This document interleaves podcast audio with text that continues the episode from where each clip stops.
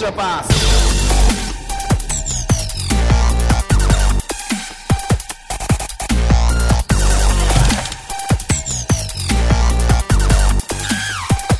Podcast 皆さん、こんにちは。エクストラパスポッドキャストです。ズボンです。世界のミステリーと不思議を探求するムータロウです。よろしくお願いします。もうそれは固定になったんですね。どうしようかなと思って。分析担当慎太郎ですに戻す機会を今伺っております。なるほど。わかりました。はい。えっ、と、なんかちょっと声が出ないという、はい、事件が起きていたんですけれども、はい。大丈夫ですか心配なんですけど、めちゃめちゃ。あのー、咳払いを許していただけるリスナーの皆様だと思っておりますので、はい。はい。ちょっとね、あの、声が本当に出なくて、うんうんうんうんでもだい、ぶ回復したんで、いけるかなと思ってるんですけど、はうんうい。ん。あの、無理なさらずやりましょう。はい。はい。途中で声が出なくなって、あの、途中で終わってしまう可能性もありますので、皆さんよろしくお願いします。そうですね。急に来る可能性もあります。はい。慎太郎さんのエネルギーゲージがね、切れる可能性がありますので。はい。はい。 OK。じゃあそんな感じで、今日はサクサクいきましょうか。はい。はい。ニュースです。ニュースです。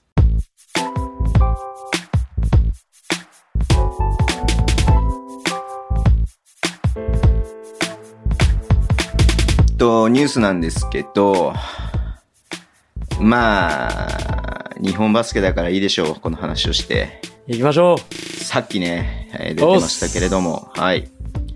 渡辺裕太選手、トロントラプターズ、本契約おめでとうございます。おめでとうございますやったいや、すごいね。ーいやーよかったまあ、もともとね、まあ、知らない人の、 知らない人いるかどうかわかんないけども、ツーウェイ契約と言いまして、はい。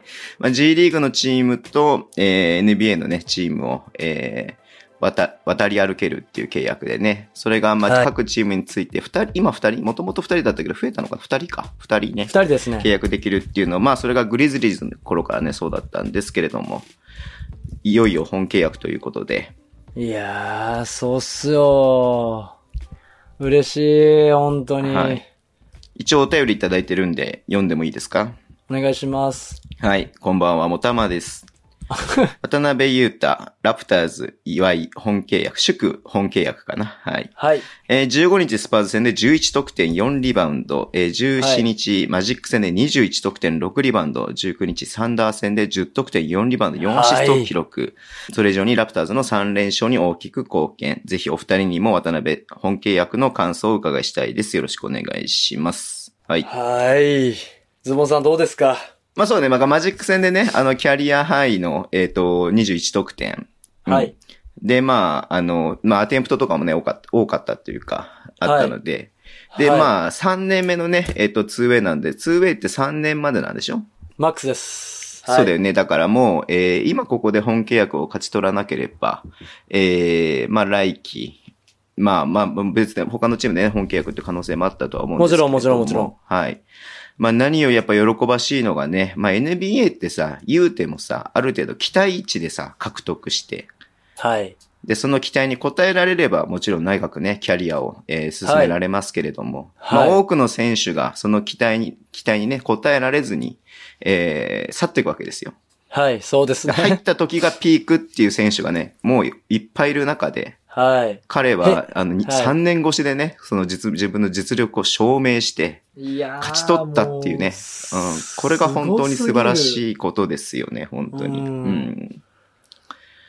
まあ、言うてもね、えー、一昨年のチャンピオンチームですから、はい。そうですよ。うん。名将率いるラプターズ。今年は勝ててないですけどね、あんまりね。うんまあ、ラプターズね、いつも言ってますけど、僕もともと好きでね、あの、帽子とか T シャツも持ってますんで、はい。はいはいはいはいはいはい。だからちょっと渡辺くんのね、あの、ユニフォームとか買おうかな、ちょっと思って、早速 NBA ショップ見たりとかしたけど、なんか別のものが欲しくなっちゃってさ、あの、なんかちょっと悩んでたんだけど。いやいやいやいやいや、そこはもうすっと買いますでいいじゃないですか。 迷ってましたとか大丈いやいやいやい夫です。やいやいやごめんなさい、すいません。はい。慎太郎さんどうですかあ、僕ですかいや、というはか、本契約にならんわけがないでしょうっていう。あもちろんね感じですよううんうんん。うんまあね。あのね、あのー僕らしくスタッツで行かせてもらいますとね、今ね、えっとね、えっと、渡辺選手の PR、っていうスタッツがあって、いや、PR っていうのは、プレイヤーエフシエフィシエンシーレーティングっていうのがあるんですけど、これ、バカみたいに複雑な計算式なんですけど、はいはいはい。 本当に。あの、その選手が1分出場したらどれぐらい効率性があるかっていう指標なんですうーね。ん。で、えっと、NBA の平均的な選手、まあ普通にロスターに入ってる選手たちの平均的な、多分2番手ポイントガードとか、それぐらいの選手が15なんですよ。うんうんうんうんうんうん。で、え今渡辺選手ね、13に手が届くところなんですね。はいはいはいははいはいい。はい。なので、もう立派な平均的な、要はドラフトされた選手と同等の、要なはる、ほど。はい、あの、PR 効率性は持ってますと。うんうんうんうんね。しかもディフェンダーでありながらこの効率性ってなかなかなんですよ。ディフェンスってスタッツに現れないから。うんうんうん。うん。だからよりこの数字以上にかなりこう、貢献はしてると僕は思っていて。はいはいはいはいで、。さらにですよ、言っちゃうなら、言っちゃうならですよ、えーっとね、えー、ラプターズって3月、確かね、なん、9勝、あ、1勝9敗とかだったんですよ。うんうんうんうんうんうん。で、その時、渡辺選手のミニッツが8分だったんですね。はいはいはいはい。いいですか ?8 分の時、1勝9敗ですよ。はあ、いご はいめんは、い1勝7敗ですよ。で、そのは前、いはいは2月、ねは、いミニッツ11分ありました。はい。ね、6勝1敗ですよ。おー。おーおーで、さらに4。月、ミニッツがガーンと増え、20分になりました。おーおー倍増以上ですね。はい。倍増ですよ。うんうんうん、で、6勝4敗ですよ。おー。つまり、ラプターズの勝率は渡辺選手のミニッツにかかってるんですよ。もはや中心選手ですね。そういう言い方を変えるとね。ええ。だって、この間の OKC 戦とか29分出てますか らね。スタメンで。すごいよねうんもううん。でね、その負けたチームっていうのも、例えば、ロサンゼルスレイカーズとか、はそういうところなんですよ。。で、調子のいいニューヨークニックスとか、うんうんうん。そういうところに負けてるんですけど、ウォリアーズにもね、ボロ勝ちして、はいはいはい。まあ、あの、ウィザーズは、あの、接戦で勝ちですね。OKC にもオーランドマジック、そして私の愛するサンアントニオスパーズにも勝ってるわけで すよ。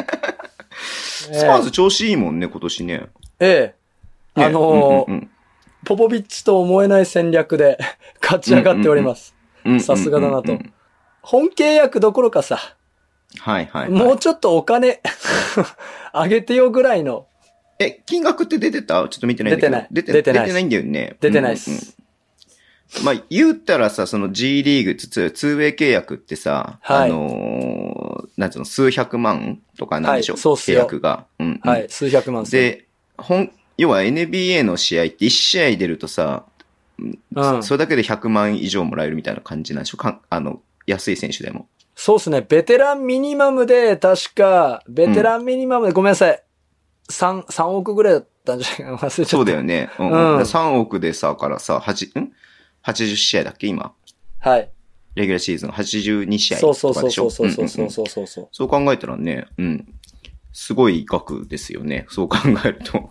そう。だから、もう、ミニマムぐらいは、もう、うんうんうんまあまあまあ、少なくとも上げてほしいうんとう。んうんうんうん。うん。ねまあもちろんお金のために彼はやってるわけではもちろなんいもんでちろんもすちろけれんども、うんえ。うんはい。もうそれも評価としてね、やっぱりそこはさ、うん。評価されるべきことだと思うし、うん。はい。すごいよね。だからそう考えると。う。うんん、いやー、やっぱり。でね、あの、やっぱり、えー、心で話、外せないのが、やっぱり4月13日のナンバーの記事ですよね。はい。うん。宮地洋子さん、あの宮地洋子さんの記事ですね。あの、はいはいインはいタビュー記事。やうん。っぱりナースさんの、やっぱり、うん。うん。期待されてるところというか、あの、うん渡辺選手の魅力はやっぱりミスがなくて堅実はいはいってはい。いうところだと思うんですけど、でもナースヘッドコーチは、すうんもう一歩踏み込んでほしいってうんうんうんうんうんうん。言ってて、もっと積極性が欲しいと。でも積極的に言ったらミスと隣り合わせなんですよね。もちろんね。うん。だから渡辺選手のいいところをもしかしたら積極的に行くことで消してしまうかもしれないっていう、その葛藤についてね、ナンバーの記事があるんで、これはね、もうあの、はいまあ皆さん読んでると思いますけども、うん。読んでない。ごめん。そうなんだなっていう、あの、でも、はい。その積極性っていうのが今、かなりいい面でうんうんうん出てますから、うん、うんスリーポイントも3分の5、4分の2、2分の1というね、恐ろしいスタッツ出てますかすごい数字だ ら。ね。だだかかららそれ、そうだよね。はいだからアテンプトがあるってことはやっぱ信頼されてるってことだからね。そうですね。うん。うん。だからもっと言うなら個人的には、えっと、ピックのポップアウトするぐらいの選手うに、こうなっうん。ってほしいなと思って、あの、ピッカー、スクリーナーとしてしっかりボールに絡み、ポップアウトして決めるぐらい、こう、なんて言うんでしょうう。こんの戦略の中枢にいるような選手になれるんじゃないかなと僕は思っているので、うんうんうんう。うんん。伸びしろはたくさんある選手だし、うんうんうんうん。まあ、本契約、本当におめでとうございますってところですけど、そうねまだまだ多分、まだまだ多分全然いけると思いますよ。もっともっと活躍できるよね。もっと活躍できますす。間違い間ないです。うんうんうん。うん。なるほど。あれだ。島田チェアマンがコメント出してるわ。今、え、今本当知でっすたわかうん。それも知らなかった。 B リーグの公式サイトに、はい。えー、まあそうだね。うんうんうん。勇気いただきました、みたいなね。うんうんうんうん。応援してます、みたいな。ほんと一言のメッセージみたいなのが出てますね。はいうんわかりました。じゃあちょっとまたね、まあ NBA ポッドキャストではないんですけれども、はい。はい。日本人のね、選手ですんで、はい。うん。応援していきたいと思いますし、まあはい28歳とか、そのぐらいだよね、多分ね。そうですよんんうんだからまあ、今ね、多分こっからあと何年かは一番脂が乗ってるっていうね、多分時期になってくると思うので、より活躍をね、してほしいなっていう思いますよ、本当に。うん。まだこれから全盛期を迎える選手なので、26、うん7でしょ多分、うん。多分。そうそうそうそうそう。 94年だから、そうか、まだ27にな94ってない年か27になってないのか。なってごめんごないめんまだまだよ。うんうんうんそっか。したらね、あと5年ぐらいは全然もうね、ピピークというか一番いい時期ですよね。うん、そうこっから。だからいい、一番いい時に、一番いい形でなったのかなっていうね。変にこうね、二十歳とかで行くよりかは良かったのかなっていう感じはしますよね。うん。そうですね、本当に。はい。OK です。じゃあ、次行ってもいいですかはい。ちょっとね、お便りいただいているところがあるので、ここの話をしたいなっていうふうに思ってるんですけれども、はい、はい。えっ、と、B リーグの方から2021-22シーズン以降の、ね、終了時以降の昇降格についてという、えーのが出てました。はい。で、えーその中でね、まあ、皆さん見てるとし、いろんなところで聞いてると思いますけれども、えー来シーズンも、えー B1 から B2 への降格はなしと、はい。えっ、と、B2 から B1 への昇格は2チームあり。はい。で、B3 と B2 は、えー、自動で昇降格、いや、昇格があって、降格がなしと。はい。はい。まあ、その結果、22、23シーズンですね。再来シーズンですね。再来シーズン。はい。はい。再来シーズンは B1 が24チーム、3地区制。はい。で、まあ、CS の、えーっと、フォーマットは変わらず。はい。で、B2 が14クラブ、2地区制。で、これも、えーっと、CS のフォーマット変わらず。はい。はい。で、その再来シーズンの終、再来シーズンの昇降格は、えー B1、B2、2クラブが自動昇降格。はい。で、B2、B3 もじ同じで、えー2クラブが自動昇降格ということですね。はいで、なんかこれについて今日、えっ、と、7時からね、19日の7時から、YouTube でね、なんかやってたみたいなんですけど、柴田チェアマンとかが話すの。知らなかった。で、僕もやね、こばいれ見ようと思ってて、だけど、すっかり忘れてて、僕も見てないんですよ。どういうことが話されてるかわかんないんですけれども、すいません。ちょっとごめんなさい。だい、これ、じゃあチェックしてくれないとダメだなって思ってて。要はね、あの、2026年っていうのを一つね、あの、ターゲットにして、いろいろとなんか、ここでね、はいはいはいはいはいはいあの、リーグの構想とかをね、こう、なんか、昇降格をなしにするとか。まあ、あと、はいそはいはいはいの、今までいわゆる昇降格がある、あの、J リーグ形式。うん。だったのを、昇降格がない、ええまあ、野球形式。はい。NBA とかね。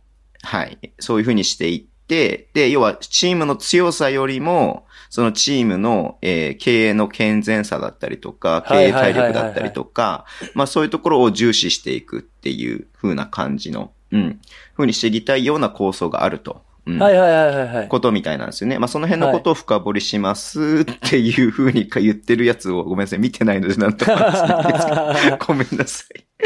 いや、見ようと思ってたけど、ずっとし仕事してたら申し訳なかったな。すいません。はい。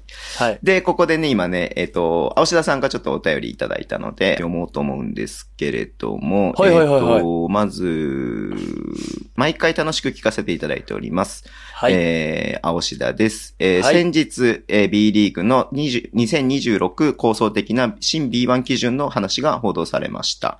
えーはい結論から言えば、経営力、資金力を積極的に引き上げるための構想であると理解しました。うん。極端に言うならば、今あるクラブ頑張れというよりもトッププロリーグの席が20席も空いてますせ、野心的な経営者の皆さんどうですかえーうんイコール、えー既存チームは危機感を持ってねという印象を受けました。えー経営う力、ん資金力強化は、えー夢のある話ですから、この構想には賛同します。えー経営力、資金力が強化されるとして私たちブースターには何が提供されるのでしょうか例えば夢のアリーナ構想。えーわかりやすくてブースターも喜びそうな構想です。えーやばい NBA 選手が B リーグにやってくる。そう簡単ではありませんが、現実は楽しそうですね。ですが、私は B リーグとしてのプロ審判集団組織、プロオフィシャル組織の設立をした方がいいんじゃないのかなと思っているんです。この思いは、えー現在の審判団の皆さん、オフィシャルの皆さん、ボランティアスタッフの皆さんがあっての B リーグの試合であること、えー試合の前の皆さんの紹介で心から、えー感謝と拍手を私も送らせていただいていることをお伝えしながらご理解していただきたいと思うのですが、はい。 B リーグとしては現在、えー状況を理想的な形として考えているのか、それとも将来的に運営スタッフのプロ化、専属化を考えているのか気になっております。そこでお二人に聞きたいことは、えー新構想では運営スタッフの専属化、プロ化を考えているのですか、えー業界内の噂話などありましたらお聞かせ願いたいと思います。まだまだ急に寒さがぶり返すこともあります。ご体にご自愛ください。ということで、はい。あの、な青島さん一応言っておきますけど、僕と慎太郎さんはあの内部の人間ではないので。そう、内部の人間じゃない んで、本当にちらっとライターをさせていただいてるだけなので、ちょっと試合会場にいるっていうだけですのはいはいはで、いあまり過大評価しないでいただけると嬉しいはないと思うんですけども。はい。そうだね。うん、そうう。ですね。えっと、まず、えー、24チーム、まず再来年24チームになるってことについてはいはいは、まあ、その喜ばしいことだなとは思ってるんですけど、まあ、個人的な、すげえ個人的なこと言わせてもらうと、数字取るのめっちゃ大変やんっていう。もうめちゃくちゃ大変になる。なんそうだよね。20チームでもヒーヒー言ってるんだからさ。もうさんんんランキング化したりとかさ、手動のところも結構あるかはいら、はいはい。結構大変だなっていう。そうだよね。チームが増えるイコール選手が増えるわけですからね。そう、ちょっとね、泣きそうなのは正直ある。うん。はい。でね、 って入れいうのは替まえ、あ選手の入れ替えもあるからさ、ただ12人増えるってだけじゃないもんね。そうなんすよううんうんそうなんですよ。っていうのは置いといて、そういう個人的なね、あの、事情は置いといて、うんうんうんそうですね、審判団ですかね。まあ、そうだね。うんうんうん、ま、それはそうなんですけども、まずは、金がないと話が進まないので。そうだね。うんうんうんうんまず、金集まってからじゃないですかねとは思うんですけども、うんうんうんうんうん。ただ、あの、今お金が出ない中でも、しっかりこう、ね、あの、やっていただいてるっていうところは本当に感謝すべきだなとは思うんですが、そうですね。前なんか宮本さんがおっしゃってましたけど、審判を育てるっていううん。気持ちがブースターにあるのかっていうところもまず一つ大事なのかなと思ってます。うんうんううんうんうんん。だって手弁当でやってるわけですから、言ってしまえば。はいはいはい。うん、そういう人たちがさて、えっ、と、プロリーグのレフェリーを吹きたいっていう風にならないと、うんまずは話にならんので。はいはいはい。うん。この間のさ、だからさ、はいあ。どどうぞどうぞ、いいよ。どういや、いいですよ。はい。あの、ね、千葉とさ、富山の試合でさ、うん、あの、残りのね、タップショットだ、ショットじゃないとかって話の時にさ、あのはい後もさ、浜口ヘッドコーチがさ、なんかいろいろとさ、言ったりとかしてさ、うん、で、それに対してね、なんかこう、リーグの方はね、その審判を JBA の方から派遣してもらってるような形なので、はい。まあリーグの方から見解は出せないみたいな感じだったらしいじゃないですか。うん。だから結局それもさ、あのー責任の所在がどこにあるのまあ、別に責任があるとかないとかの話じゃないと思うんだけども、うん。結局責任の所在がどこにあるのってさ、ちょっとなんかさ、その、なんつうの、もやっとするというかさ、ぼやっとするというかさ、なんかこう的確な何か答えが返ってこないような状態になっているっていうのが今の状態だと思うんですよね。ううんだんか。らそれはだからリーグの方で、まあプロ審判というのはリーグの方で雇ってるものだとは思うので、はい。うん。まあそういった形をしていくってことは大事なことであるし、そうするとね、さらにまあその個人の責任というよりも、組織としての責任がどこにあるのかってことにもしっかりなっていくと思うし、うん。うん。そういった意味でプそうですねロ化っていうのは大事なことだなっていうにも思うよね。うん。うん。まあちょっと JB、その B リーグと JBA のパワーバランスみたいなところが少し歪な感じにはなってるのかなとは思ってるんで、だからこそ B リーグのパワーを力を強くして、そういわだねゆるね、発言権を、まあはいな国内国外関係なくねうんうんうんう、ん強くしていかなきゃいけないっていう構想なんだなっていうのはすごくわかるので、うんうんうんうんはい。B リーグの成長次第なんじゃないかなっていうのは、まあ月並みな発言ですけど、うんうんうんうんうん。運営のオフィシャル、オフィシャルね、難しいね。オフィシャルは難しいな。どう かな。審判はまずは、すあるとは思うんだけど、オはいフはいィシャルまで、手が伸びるかなっていうのはわかんないですよね。正直。どうなんだだろうね。僕、オフィシャルやったことがないから、わからない部分があるんだけれども、うん。うん。まあ、なんて言うんだろう。これすごく失礼な言い方だけど、僕はそういうふうに思ってるっていう、じゃなくて、あの、そういう、どうなのかなっていうところからこの発言をするから、ぼあの、ひどい言い方のように聞こえるかもしれないけど、はい。誰でもできる仕事なら誰でもいいじゃん。うん。はいはいはいはいはだい。からそのオフィシャルが誰でもできない仕事っていうふうににに認知されるというか、はい。審判はさ、ライセンスがあって誰でもできない仕事なわけじゃん。そうですね。オフィシャルは多分ライセンスはないでしょ、だって。ないと思うんですけどね。うん。そうするとさ、それに対してプロ化っていうよりか、まずはライセンス化の方が先なんじゃないのかなっていうのは思うよね。そう思いますね。ううん。うんん。うんまずは誰でも、そう。うんうん。誰かちょっとできる人っていうのじゃできないようにするところからまず始めなきゃいけないと思いますね。でもめちゃめちゃ大事じゃん。24秒のさ、リセットとかさ。はい。たまにされない時とかさ、あの、はい、あります、あります。ルーズボールなのにされちゃう時とかもあるじゃん。ありますね。うん。ただそのオフィシャルって、うんうんうん。こう、一応修正は効くじゃないですか。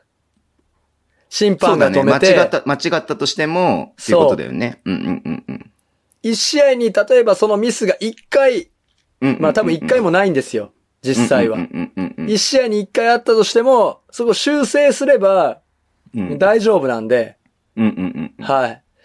そういうところも考えると、もしかしたらその、だから、まあ、ライセンス化ぐらいが、まあ、妥当な線なのかなと思います。そうだよね。だからう、ん。それでも、さあ、でも同じ時間はやっぱり使うわけだし、準備も必要だし、うん何回僕はこの B1 の試合でオフィシャルやってますっていうライセンスみたいそうだよねな、なんちゅううんうんうんうか、ん経験値をライセンス化するような形。そうだよね。だからそれは大事なことだよね。そうそうそうそうそうそうそうそう。とは思うけどね。うんまあ、それがやりがいにもつながるしね、やってる人のね。そうですねうんうんうん。で、それが世間一般に認知されるようになればよりいいことだし。うん。うん。そう。で、まあ、この、全然関係ないんだけど、このお便りもらって、このさ、あの B1 のさ、その、目は経営力、資金力っていうところの話になった時に、はい。この間、 あの、全然関係ないけれどもさ、新日本プロレスの本を読んでたんですよ。ほほほい。新日の、新日の、えっと、経営の本を読んでたんですよ。うんあー、なんだっけブロッコリーがやったんだっけ、確かね。ブロッコリーあ、違う、なんかカードゲーム会社がやったんでしょ確か。あ、違う。 あ、ごめんごめん。えっと、あ、あの、そうそう、あ、そうそうそう。もともとブロッコリーって名前だったのかなわかんないけど、えっと、武士労働だよね。あ、そうだ、んブッシュロードだ。もう間違えたかも。はい。要は、えっと、プロレス、もともとは猪木の会社ですよ。アントニオ猪木の会社。で、アントニオ猪木がずっと、まあ、えー社長、会長って続けてやってきて、で、歴代の社長もみんな、あのね、坂口さんとか、藤波辰巳とかっていう、プロレスラーがやってたっていう、ずっとは会いはい社はいで。はい。で、まあ、要は、ゆまあ、もちろんね、その財務のさ、専門の人とかもちろんいるんだけれども、経営のプロではないわけですよ。プロレスラーなわけですから。もちろん。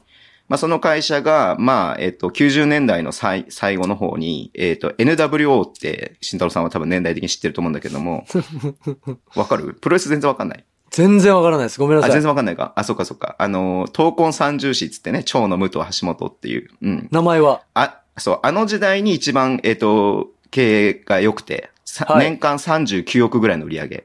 やばい。そこが最高値で、そこかはらい2000年代、まあ、プライドだったりとか、まあえね。ー K1 だったりとか、ああいう総合格闘技とかね、あのーそういうのが出てきて、プロレスが一気に衰退したんですよ。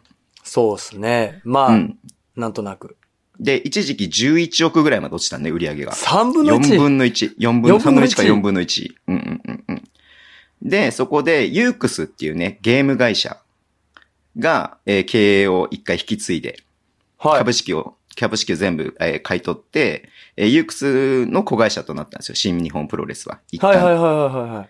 で、そこではまだそんな売り上げは、あの、そんな上がらないんだけれども、ユークスが、要は徹底的にコスト削減とかして、まあ、本当潰れかけてるというかもう、潰れてもおかしくない、えー会社を、まあ、良くしたという。良くしたというか、はいはいはいまはいあ、どうにか、どうにか保ったって感じ。どうにかね。うん、大事大事そ大っ事。から、武士労働っていうね、さっき言ったその、カードゲームの会社が、うまん、うん、知あ、っそてれる。も大きい会社で、はいはいはい、ではい。そっから V 字回復が始まったんですよ。うん。で、えっ、と、2018年かな、コロナの前の段階で、えー売上年間の売上が50億を超えた。やばいな。はい。だから一、その一時期一番売上があったね、あの頃よりも、あの、売上が上がったっていうのを見て、はい。まあ言ってもやっぱりそのね、あの、資金力があったりとか、経営のね、えー専門家がやっぱりやった方がいいんだなっていうのがさ、もちろんソフトの面でね、いいレスラーが出てきたとかそういうのもあるんですけれども、うん。っていうのはなんか改めてその本読んでいろんなね、その経営戦略みたいなことが書いてあってさ、うん。で、それをね、やっぱね、読みながら、じゃあ、バ B リーグとかバスケットボールクラブってどうなのかなと思った時に、はい。まあそのね、もちろんバスケが好きでとかね、志高くね、やってる人チームとかところも多分あるとは思うんですけれども、はい。本当に資金力とか、経営力を持ってやってるチームって、何チームあんのかなっていうふうに思ってね。確かにね。でそういった意味でこん、ね、こんこの後、えー話そうかなと思ってますけども、B3 にね、入ってきた、えー長崎ベルカとか、はいはいはいはい。うん。まあそういうチームが、まあこうね、あのリーグを引っ張っていくような、うん、うん。感じになればいいのかなっていうふうにちょっと僕は思ったんですけれども、はいはいはいはい、そっちの方がハッピーなんじゃないのかなっていうのを思ったうのね。んうんうん。思いますもちろんそれね、はこのずっと長く冬の時代バスケット界があって、そのお金じゃないんだよ、売り上げじゃないんだよっていうさ、うん、部分ももちろんそういうふうに思う人がいるとは思うんだけれども。でもそれはね、あの、決して、あなんつうの、望まれる形ではないなっていうふうにも思うので僕は。はい。だから、このね、島田さんが考えてるように、えー2026年の、えーと B1 のね、条件。まあそういうこともね、だからやっぱそういうしっかりした形として、数字として表してやってることはいいことなんじゃないのかなと思うので、もしかしたらこれで本当に、えっ、と、離れていくファンはいるとは思うんだけれども、でも実際やってる人たちが一番ハッピーになるのはこういう形なんじゃないのかなっていうふうには思うよね。うん。そうですね。もう、あの、ありがたいことに、例えば川崎とかの成功例もあるわけじゃないですか。はいはいはいはいはいはい。川崎もそうだし、あとはなんだっけ、バンダイナムコ、島根のそうだよね。形もあるわけだし、うんうんうん。でもそういう、もうあの、広く言ってしまえば、例えば、つくばロボッツ、茨城ロボうんうんッツとかうんうんそうも、だね。うんうんうんうん。ね、そうじゃないですか。だからそういうモデルケースがどんどん出てきているので、うんうんんん。こういうのがいいよねっていう風にうんうん。なっていけば、うんうん。ね、他の、要は B リーグのチームを持つっていうことがステータスになるような。そうそうそうそうう。んだ。って完全に NBA なんてオーナー制度じゃん。そうですね。まあ、地域には一応ステータス根ですざねしてはいるけれども、完全にオーナー制度じゃん。まあ、そうです親ね会社っていうよりもオーナー、金持ちオーナーの制度だからさ。はいうんうんうん。だからそういった形で、まあ、お金が注入できるのが一番ね、選手としてもやっぱりお給料も上がるし、うんいいとは思うしね。うん。はい。だから、あの、早稲田さんが言ってるようにね、あの、 えっと、野心的な経営者の皆さんどうですかみたいな感じで、B リーグ、金になるね、うん、経営すれば金になるねって思ってもらえるのが一番いいことだなっていうふうに思うよね。そうそうそうそうそうそうそうんううんうんどうですまか、ずそ慎こ太から郎さん。うん一つ。僕ですどうかですかはい。そうですね。まあ、僕が本気を出せば、まあ、できなくはないで すけども。はいまあまあまあまえあ、ーと僕のポケットまでなんとかなる可能性はありますけ ども。まずはクラウドファウンディングから、行かせていただきたいかなと思ってます。はい一応、一応、他他に頼ってね、はい、あそうの、ですねみんなで盛り上げていこうって形を取るんですね。はい。はい。うん。なんで、まあ、あのーこれによって淘汰されるチームも絶対に出てくるだろうなっていうふうにも思うし、ですね現。状から、えー変えていかないと、えー生き残れないチームも出てくるだろうなとも思うし、それで不幸になる、不幸になったなっていうふうに思うファンとか、えー選手とか、チーム関係者いるとは思いますけれども、はい。でも一番いい形、望まれる形として一つ作るというのであれば、こういった形が発展的なのかなっていうふうに思うので、うん。はいまあこれはこうあの、いい形として応援したいなって僕は思ってます。はい。うん。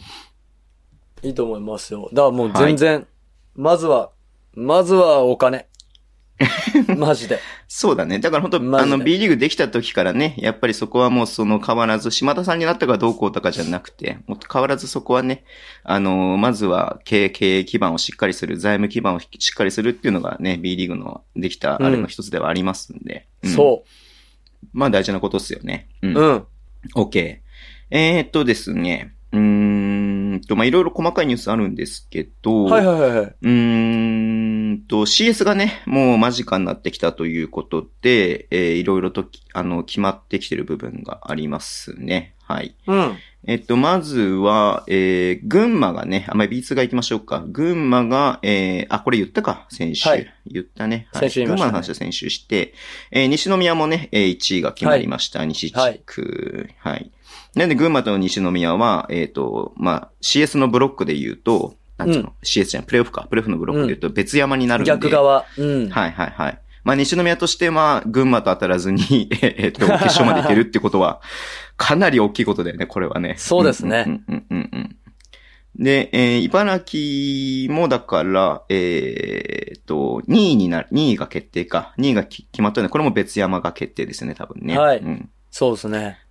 はい。で、越谷、仙台と FE 名古屋が、えープレイオフ進出が決まったというはいはい形はいです。はいうん、もうなんかシーズン終わるねって感じがしますね、こういう話をすると早いっすね。はい。で、えっ、と、B1 の方は、えー琉球がね、西地区1位が決まりました。4期連続だそうです。すごいね。はいうん。さすがですね。で、えー東地区は、えー、津宮の優勝が決まりました。ということですね。はい。い、やー、だからこれもだから琉球と宇都宮は別山で、えーうん当たるとしたら決勝まで当たらないという形ですね。うん。うん。うんうんはい。えー、で、あとは、えー、さっきちょっとちらっと言いましたけれども、えー、B3 のね、新規参入ということで、えー審査結果ということで、えー、長崎ベルカ、はいアルティーリ、千葉、えーはい山口ペリオッツ、で、出戻りになりますけれども、えー東京サンレイブス、はいはいはいはがえーし決まったということで、だ4チーム増えるっていう形ですね。今11チームでやってますけれども、い。はい。あ、いいんじゃないですかね。 13チーム。 13チーム13チームでやってますからうんうんうん17チームになると。だからうん B2 よりも多くなるってことだね。これでね。そうですね14チームだから狙いねね。B2 はね。はい。で、東京サンレイブスは、えっ、と、ホームタウンをね、えー変えて、品川シティ、うん。品っていう名川っ前すにね変。わるっていうことですね。はい。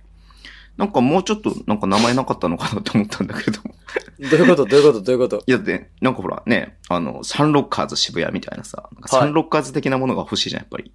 品川シティって言われてもさ、なんか、品川なんとかズみたいな感じにならなかったのかなって思ったんだけど。品川うん FC みたいなもんでしょだから、要うは。んうんうんうん。うん。あ、そっか、サッカーもそっか。そうそうそうそうそう。地名プラス FC みたいなのもあるの横浜 FC とか。あ、そっかそっか。まあ、そう考えればおかしくないのか。うん、おかしくないと思いますよ。バスケチームにはないじゃん、そういうのって。うん、珍しいと思います。うんうんうん。じゃあちょっと異端だっていうことでね。うん。うん。はい。まあこれでね、あのーまた、まあ B2、B3 っていうね、だから、その、また流れがね、あの、いろいろできてくるのかなっていうふうに思いますし、はい。はい。アルティーリとかはね、あのー、5年以内に B1 制覇みたいなこと書いてありましたし、ああ、かっこいいな。やっぱそういうやし、うんうんうんうんそういうところいいっすよね。うん。千葉市なんだね。うん。だからホームタウンが。はい。はい。えー、あと、まあ、細かいところはいろいろあるんですけれども、ちょっとね、今日は、慎太郎さんのコンディションを考えて、この辺でニュースを終わりにしておきたいと思います。はい。すいません。怪我とかね、いっぱいあるんだけれども。まあねうんちょっとね、うんあれなんでね。はい。えー、じゃあ、エクパーティーに行きましょうか。おい。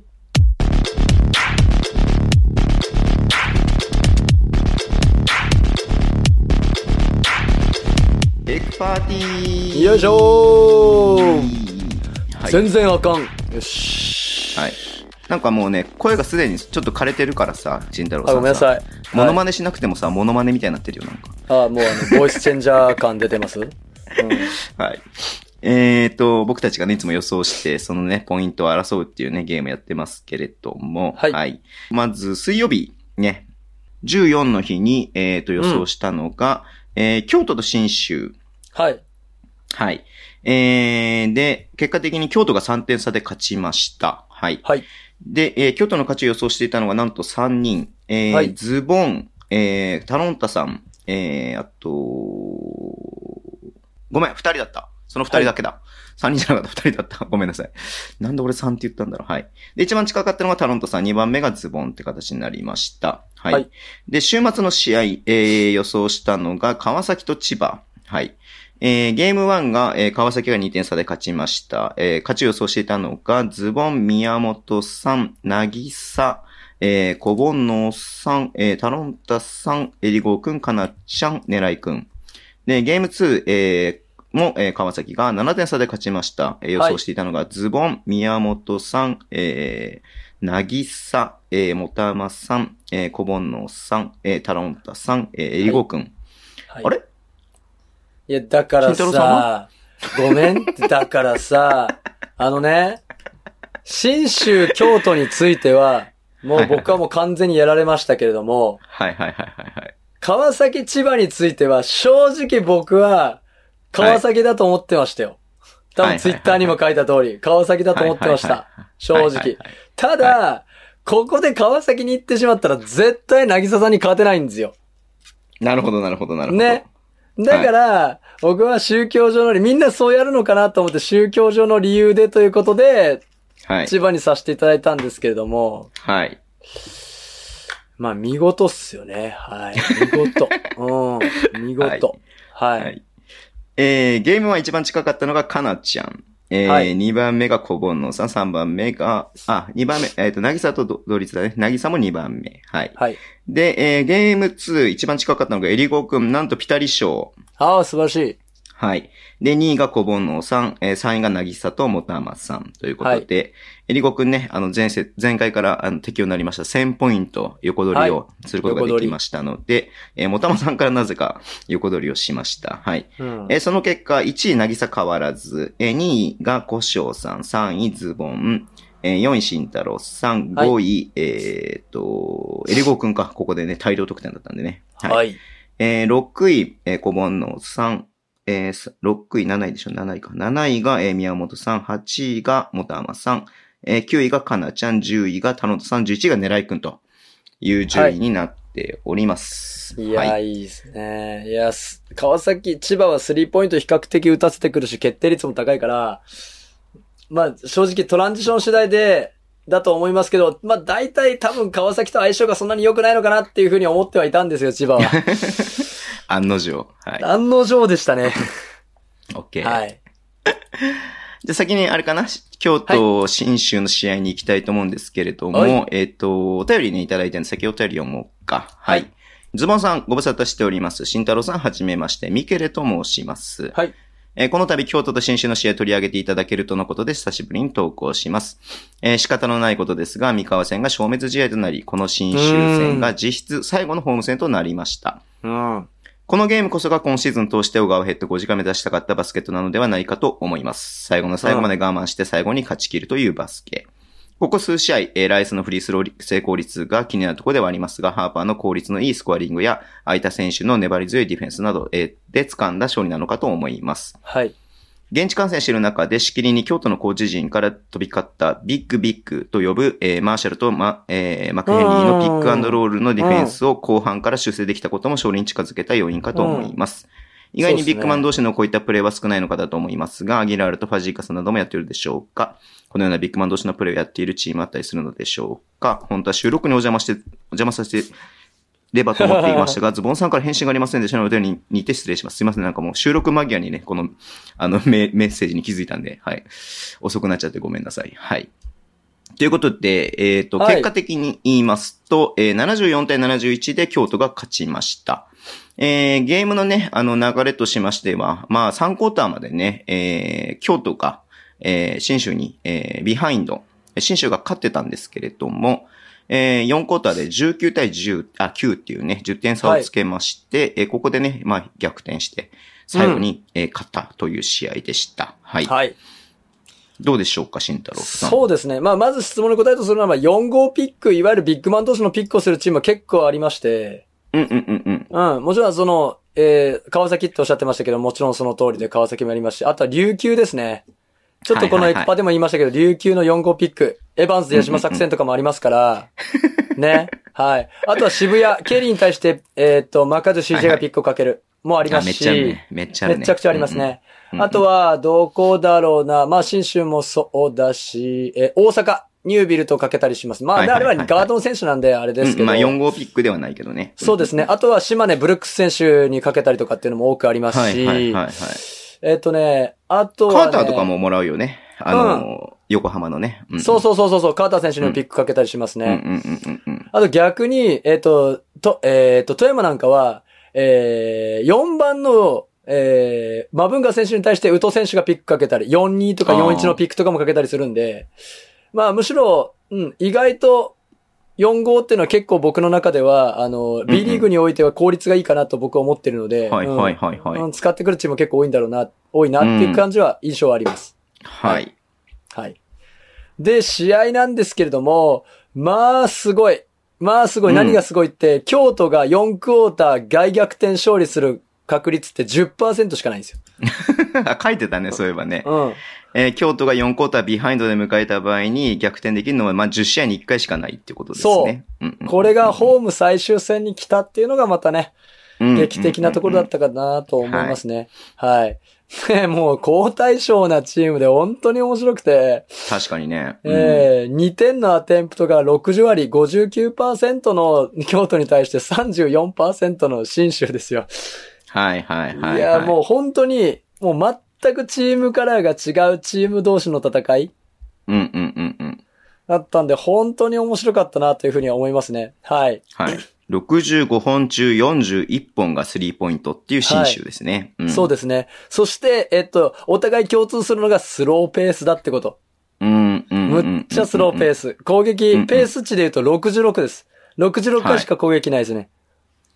そんな中です。だから新州は1クォーターで29点取ったのがすごいよね。うんそういうことです。そう、30、一応まあ新州も37%。もう本来であれば、勝てる決定率なんですよ。新州の中では37%って。うんうんううんん。勝ち試合がつかめる決定率は35%以上決めてれば大体勝つんで、うんうんうん。それでもねじ伏せたっていうところがやっぱさすがだなっていうような感じですね。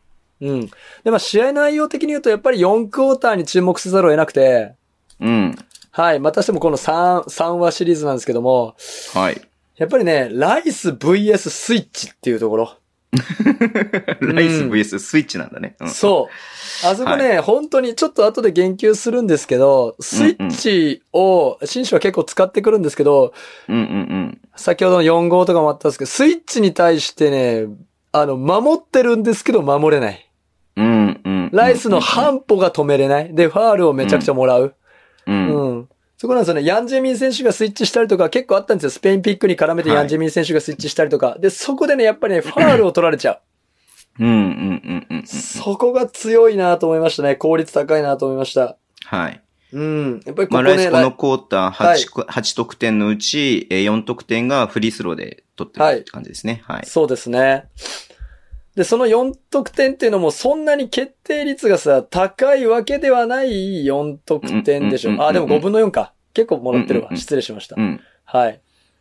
で、えー4得点でしょ。だからね、で、えー本当にね、彼が、しかも、こと後半ラスト2分ぐらいで出てきたからね。はいはいはいはうい。ん。5分しか出てないからね、5なんだって分しか出てないもんね。そう、5分しか出出てないから。はい。えげつない効率を持ってたなっていうところがやっぱりあるとう。ん。いうところが1個。で、ミッドレンジ決まりすぎじゃね京都っていう。はいはいはい。ミッドレンジがね、とにかく京都は決まりすぎなんですよ。はい。うん。 9分5分のの6。え ?9 分の 6? あ、試合でしょ試合では。あ、試合では、あ、あえっと、あミッドレンジか。あ、ごめんごめん。これそう多分ミッドレンジ2、2の確率言っちゃったから。 5分ゴーのル下4とかでもす。含めてさ、5分の4なんだ。はい、あーなるほ半どね分以上がミッドレンジ。はいはいはいはいはい。で、全部の得点における、このクォーターで5分の4だったんだけど、全部の得点におけるペリメーターの割合ってね、3割近くあるんですよね。おー、なるほ圧ど。倒的にね、他のチームの追随を許さないぐらい高い。 2、ペリメーター、今ね、あまり打た、打ち、打たないようにしましょうって言われてるところですからね。う。うんうんうんうん。すごい、京都はね、ペリメーターをとにかくね、使ってくうんうるんうんうんチームなんで、むしろだからそこの作戦通りではあったのかなっていう感じですうね。んうんうんうんうんうん。 5分の4はやばいっすよ。難しいって言われてんのに。うんうんうん。うん。そういやま確ず率が悪いからね。うん、ゴール下かスリーかっていうね。そうそうそうところでいう話なのに。うん。平均11%のところですよ。リーグ平均。ペリメーターでの得点割合、京都何パーだと思います3割ぐらいなのいや、そこまでいかないですけど、22%ですよ。倍あるんあ、でじすゃあよ。倍なんだ。おー倍ですよなるほど。なるほど、なるほど。なるほどすごいチームだなと思いますね。うん。うん。まあ、ある種、ぎゃだからこそ逆に打たせてくるから決めるよっていう話もあるんうでんうんうんうんうんうん。す。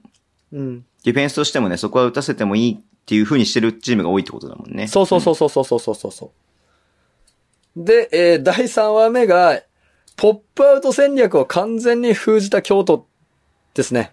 なるほど。はい。うん。本当に、あのーお便りにもありましたように、4号ピックも当然そうなんですが、それ以外のハンドオフ、普通にピックアンドポップ、すべ、てですね、もう余裕持って止めてるんですね。どういうことかっていうと、うんうんうんうんビッグマンの選手がコンテインって言って、うんあのードライブする選手に対してはいはいは平い行に移動してうんうんうんう、んちょっとヘッジじゃないんですけど、はい行き道をちょっとだけ塞ぐみたいなディフェンスをするんですよ。。うんうんうんもうそれで十分なんですよ。うんうんうん。うんううんうん。ん。なぜならドライブはそんなに来ないし、ポップアウトだから、すぐ戻れるからね。はい。だから、そこのポップアウト戦略をすごい封じてた。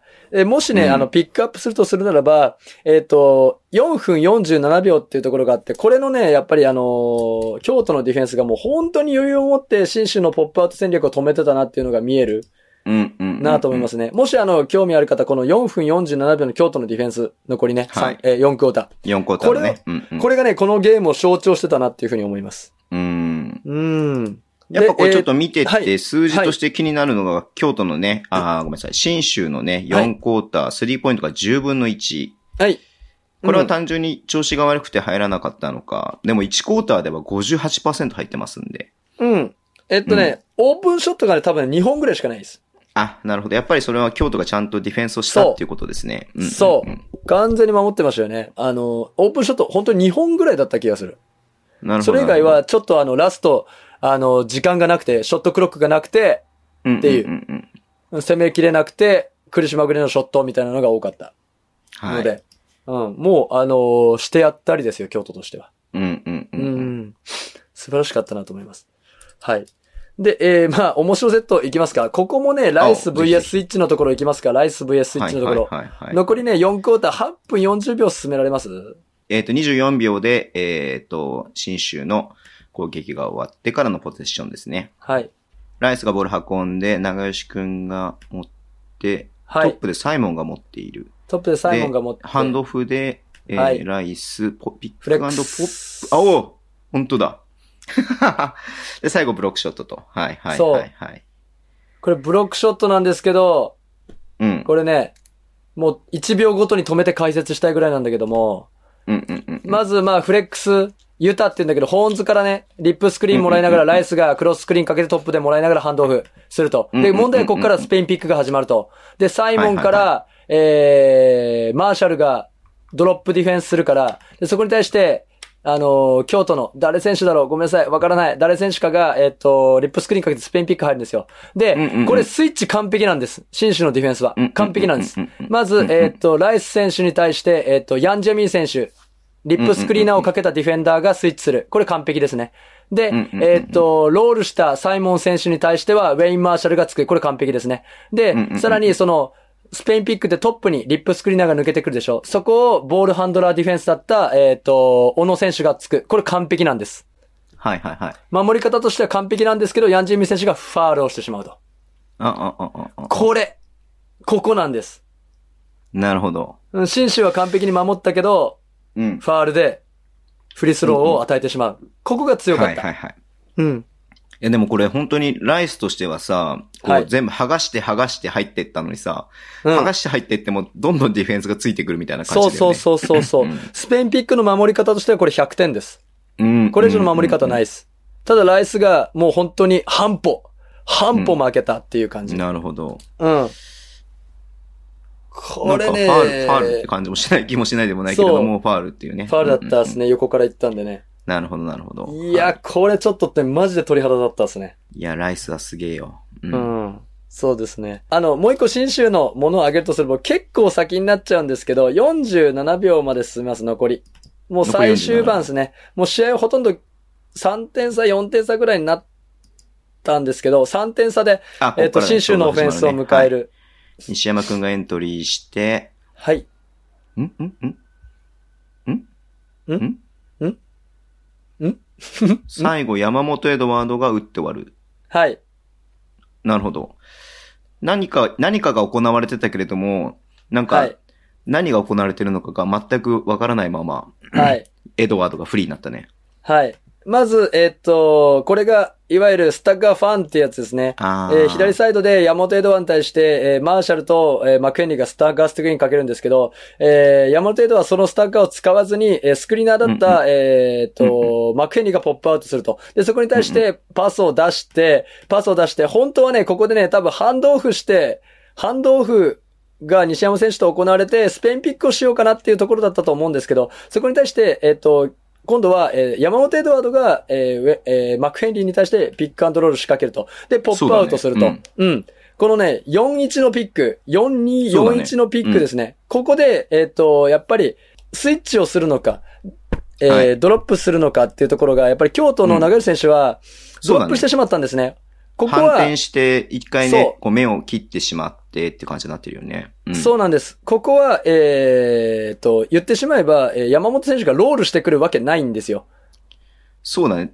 多分どちらかというと多分マクヘンリーが、あの、いそのまま侵入してくるのを防ごうと思って、はいそっ。ちに動いたのかなっていう感じがしたけれども、はい。山本エドワードのディフェンダーの誰だこれは寺島君かな寺寺島島寺島選君手がマクヘンリーについていっちゃったから、はい。結果的に山本エドワードがフリーになっちゃうっていう感じでした、ね。そうですね。はい、うん。うん。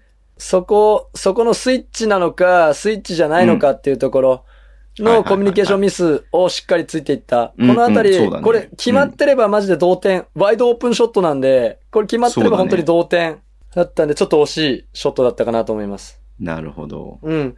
で、あの、言ってしまえば、その1番の選手とか2番の選手ってピックアンドロールのスクリーナーに対するディフェンスって慣れてないんですよ、あんまり。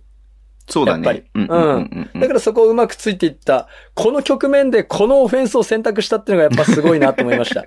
マジで。そうだよね。奇策うんですよ、奇策。はい。あまりこうなんか、一番強いセットっていう感じではなさそうな感じもするもんね。うん。結果的にはいい形で打ててるけれども。そうそうそうそうそうそうそうそう。これ、やばかったなと思いましたね。うん。うんうんうん。はい。というところでいかがでしょうか、はい京都新州戦は。ありがとうございます。はい。これ、あの、不確定情報なんですけれども、言ってもはいいいですか、はいはいはい。あの、僕 YouTube ライブをやってまして、ほうほうほはい、試合結果とかね、予想やってるんですけれども、う。はい。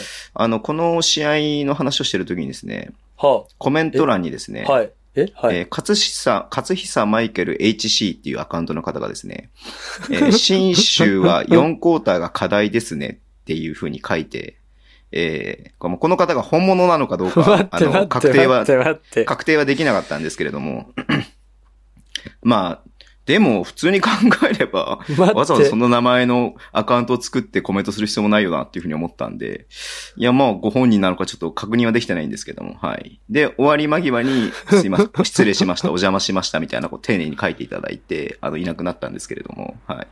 信じるか信じないかは そ、うあなた次第です。いや、ちょっと僕もどうリアクションしていいかわからないんで、はい。えー偽物でしょうとも本物でしょうとも言えないので、はい。そうですね。ま、まあ、ただまあ、あのね、その感じからもしかしたらご本人なのかなっていう感じもしたんですけども、まあもし仮にご本人だった場合には、あの、新州は4コータが課題ですねというのが、あの、ヘッドコーチの、ええあの、評価らしいです。はい、新州ちょっのとチマージムでとしては。今すぐアーカイブ見に行きたいんです けど。収録とかほっといてアーカイブ見に行きたいんですけど。いやでも本当その一言だけだったんで、特になんか細かいことをね、言ってくれたわけではないですけれども、はい。その一言だけっていうのがまたなんか、はい。はいわ。かんないですよ。うん。まあ、ああいうことやってるの僕しかいないんで、はい。あの、もしかして気になって見に来てくくくださったのかもしれないですし。はいはい。はいという、はい。ミステリー現象が起きました。はい。はい。じゃあ、えっ、と、いつか。面白かったですね。でもこのゲームね。うん、面白かった。はい。えー、じゃあ、すいません。慎太郎さんの喉が持つ限り次のゲームに行きましょうか。はいえーと、川崎と千葉ですけれども、これはおい、どっからどの場面を話すんだろうっていうふうに思うんですけれども、はい。 スタッツなんかもういいんだよ、こんな試合は。ラスト2点差とかでしょ何点差でしたっけあれリードチェンジの回数とか数えてないですよね。か数えてない。全然数えてない。ね、何回リードチェンジしたんだろうなって思うぐらいリードチェンジする試合でしたけどもうね、もうね、これはもうすごい、めちゃくちゃ見るの疲れました。疲れるよね。はい。本当にすごかったですえね。ーはい、行きましょうか。はい。はい。えーゲーム1土曜日に行われた試合ですけども、87対85、2点差で川崎が勝ちました。はい。はいえーゲーム2が、まあ、7点差ついてますけども、80対73で川崎が勝ちましたという試合でした。はい。はいえー、まあ、いいですか。行きましょうか。は。はいい。ゲーム1から。まあね、いやー、もうね、特にね、あの、ここが負けてるとかないんですよね。そうだよね。うんんんん。そう、すもうね、ほとんどフリースローの割合とかね、スリーポイントの割合とかね、もうね、すごいね、いい感じね、同じぐらいの感じなんですよね。んんまあ、そうね、しうん、スリーも同じでしょ。はい。まあ、強いてあげるならオフェンスリバウンドだけど、オフェンスリバウンドだけど、オフェンスリバウンドなんだけど、うん。そっからね、うんまあ、セカンドチャンスぐらいの差、でもまあ、そそもそも千葉はそういうチームだからっていうのもあって、うん。うん。まあ僕見てて気になったのは、やっぱりファストブレイクポイントが千葉が試合通して4点だけだったっていう。そうっす。すね、お株奪ってましたよね。はい。うん。のがやっぱり、あれなのかな。まあ背景としてね、あの、し千葉は3週間試合がなくて、えーで、まあ水曜日の試合がね、1試合目で、はい。はい。まあ復帰後、復帰って言い方おかしいのか、復帰後、え2試合目だったっていうのはあるかもしれないですけどね。はいはいはいはいはいうんうんうんうんうんいや、まあ、その、どちらにせよ速攻どっちも少ないんで、はい。はい。いやー、ハーフコートオフェンスでの戦いだったなーっていうのは思いますね。うん。うん。もうね、か、あんま変わんないんだよね、マジで。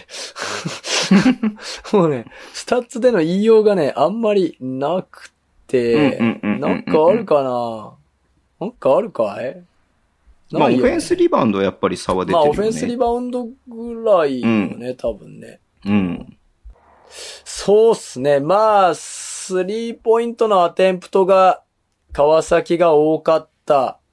うん、うん、うん、うん、うん。うーんで、あの、 50%決定率超えたが、ねそう、うん決定率がね、低い分を、オフェンスリバウンドで稼いだ、うん、千葉うん。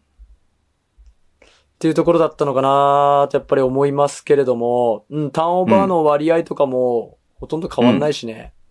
うん。うん。ポイントフロムターンオーバーとかも、ほとんど変わんないしね。うん。うんで、まあ、スタッツではなかなかね、これ分析するのが難しいところなんで、話からしていくと、はい。じゃあまあ、いつものより3本、三本立ていきますか。。はいうん。えー、まず川崎、スイッチして1回でいいから。第1話。うん。はい。第2話は。スイッチなんてさせません、バイチバ。 ね。うん。うん。はい。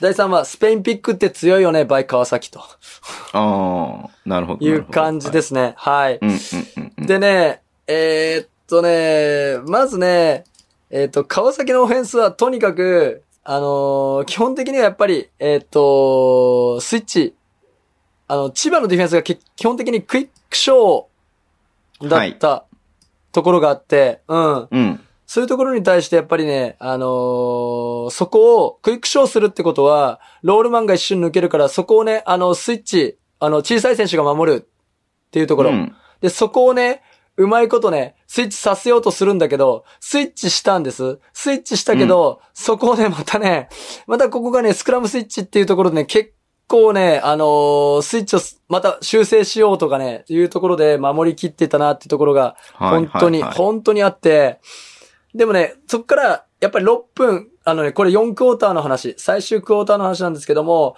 でね、はい6分ぐらいからね、あのね、スクラムスイッチ、要は千葉がスイッチを修正させる動きをさらにカウンターでさせないという動きもしてたんですうーよ。うんん、そこがね、やっぱね、川崎すごいなってやっぱり思いましたね。う。うんん。うん。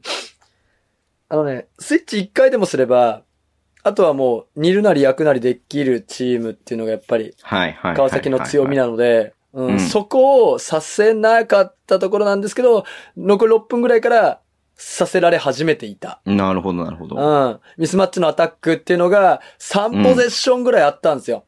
うーん。ここがやっぱ分けたかなっていうふうに思います。はいはいはういん。。なんでスイッチをめぐる争いっていうのは、やっぱり、まあもともと千葉ってスイッチ、サイズが入るまではスイッチチームだったんで、うんうんうんうん。サイズが入ってからあの、クイックショー、手足が長い選手だから、あのーうんうん一歩じゃなくて半歩、ショーディフェンスするようなディフェンスをうんうんやり始めたんですけど、まあね、スイッチしてもその修正はやっぱりさすがだなぁと思いながら、うん。うんあとはファジーカ選手を一人で頑張って抑えたギャビン選手とかね。はい。あれはすごかったね。完全に一人で抑えてた。うん。うん。うんで、あのースペインピックで強いよねっていうところについては、えっ、と、どここだったっけなどこだったっけなその、あれよ、あのーズボンさんがつぶや いてた、ラスト後半。はいはいはいはい。ね、ラスト2分の2回のポゼッションスペインピック。これはね、強かったね。まあ、気持ちがいいっすよね、あれもね。あれはね、うん。うん。あのね、昔、ちょっと前まではスペインピックってセットだったんですよ。うんうんうんうんうん。セットオフェンスだったんですけど、もはや、ただの、えーっとね、なんつうの、オフェンスアクションの一つになっているっていうのがやっぱ見えたなと思います。うんうんうんいろんなことやって、いろんなことやって、最終的にスペインだよ、みたいな。うんうんうんうん。うん、ひ一つのその、ジッパーとか、ピストルとか、もうそういうものの一つとして、スペインが組み込まれてる。はい。これがやばかったっすよね。うーうーん。ん。まあ、他にもね、いっぱいいいセットね、本当にあったんだよね。はい。単純にもうなんか、あれだけ綺麗に決まるとやっぱりうん会場も盛り上がるし、流れも持っていけるそうし、みたいな感じはしましたよね、やっぱりね。うん。で、さっき言ったそのスイッチして1回でいいからとかそういう攻め際については、川崎のスイッチをさせないっていうオフェンスについては、えっとね、うん6分15秒残り、6分、これ見、別にあの、今見る必要ないと思うんですけど、6分15秒と5分40秒、この2回のポゼッション、ここで見て、ほうほうほうほうんう。いかに川崎がスイッチに対していさせないようにしてるかっていうオフェンスが見えるので、残り6分15秒と残り5分40秒。これは見た方がいいかなと思います。うんうんうんうん。ここはもしミスラーさんの方、バスケットライブ片手に見てらっしゃる方がいたら、ぜひ見てほしいなと思いますね。はい。うん。でね、川崎のディフェンあスなるほ、どあ、はいそう、うんうんあ、見ます見てきます見てき今ますみか、いや、今見てんだけどね。あ、はでいも、まあ、あの、言わんとしてることは分かってて、多分、こう、こういうことなんだろうなっていうのはうん分かってうんうた。んその通りの感じでしたね。うんんん。そうそうそう。で、川崎のディフェンスもね、本当にね、細かいんですよ。うん。うん。うん。本当に細かくて、コー・フリッピン選手に対しては、深いドロップ。もうんうんうう、んザグ気味のドロップディフェンスしてる。で、サイドピックに対してはドロップする。でもうん、富樫選手にはクイックショーして一歩前に出る。うん。とかねうんうんで、もしくはトップでのピックアンドロールにはクイックショーする。川崎うん。うね。ん。うん。うん。で、シャノン・ショーター選手にはスイッチする。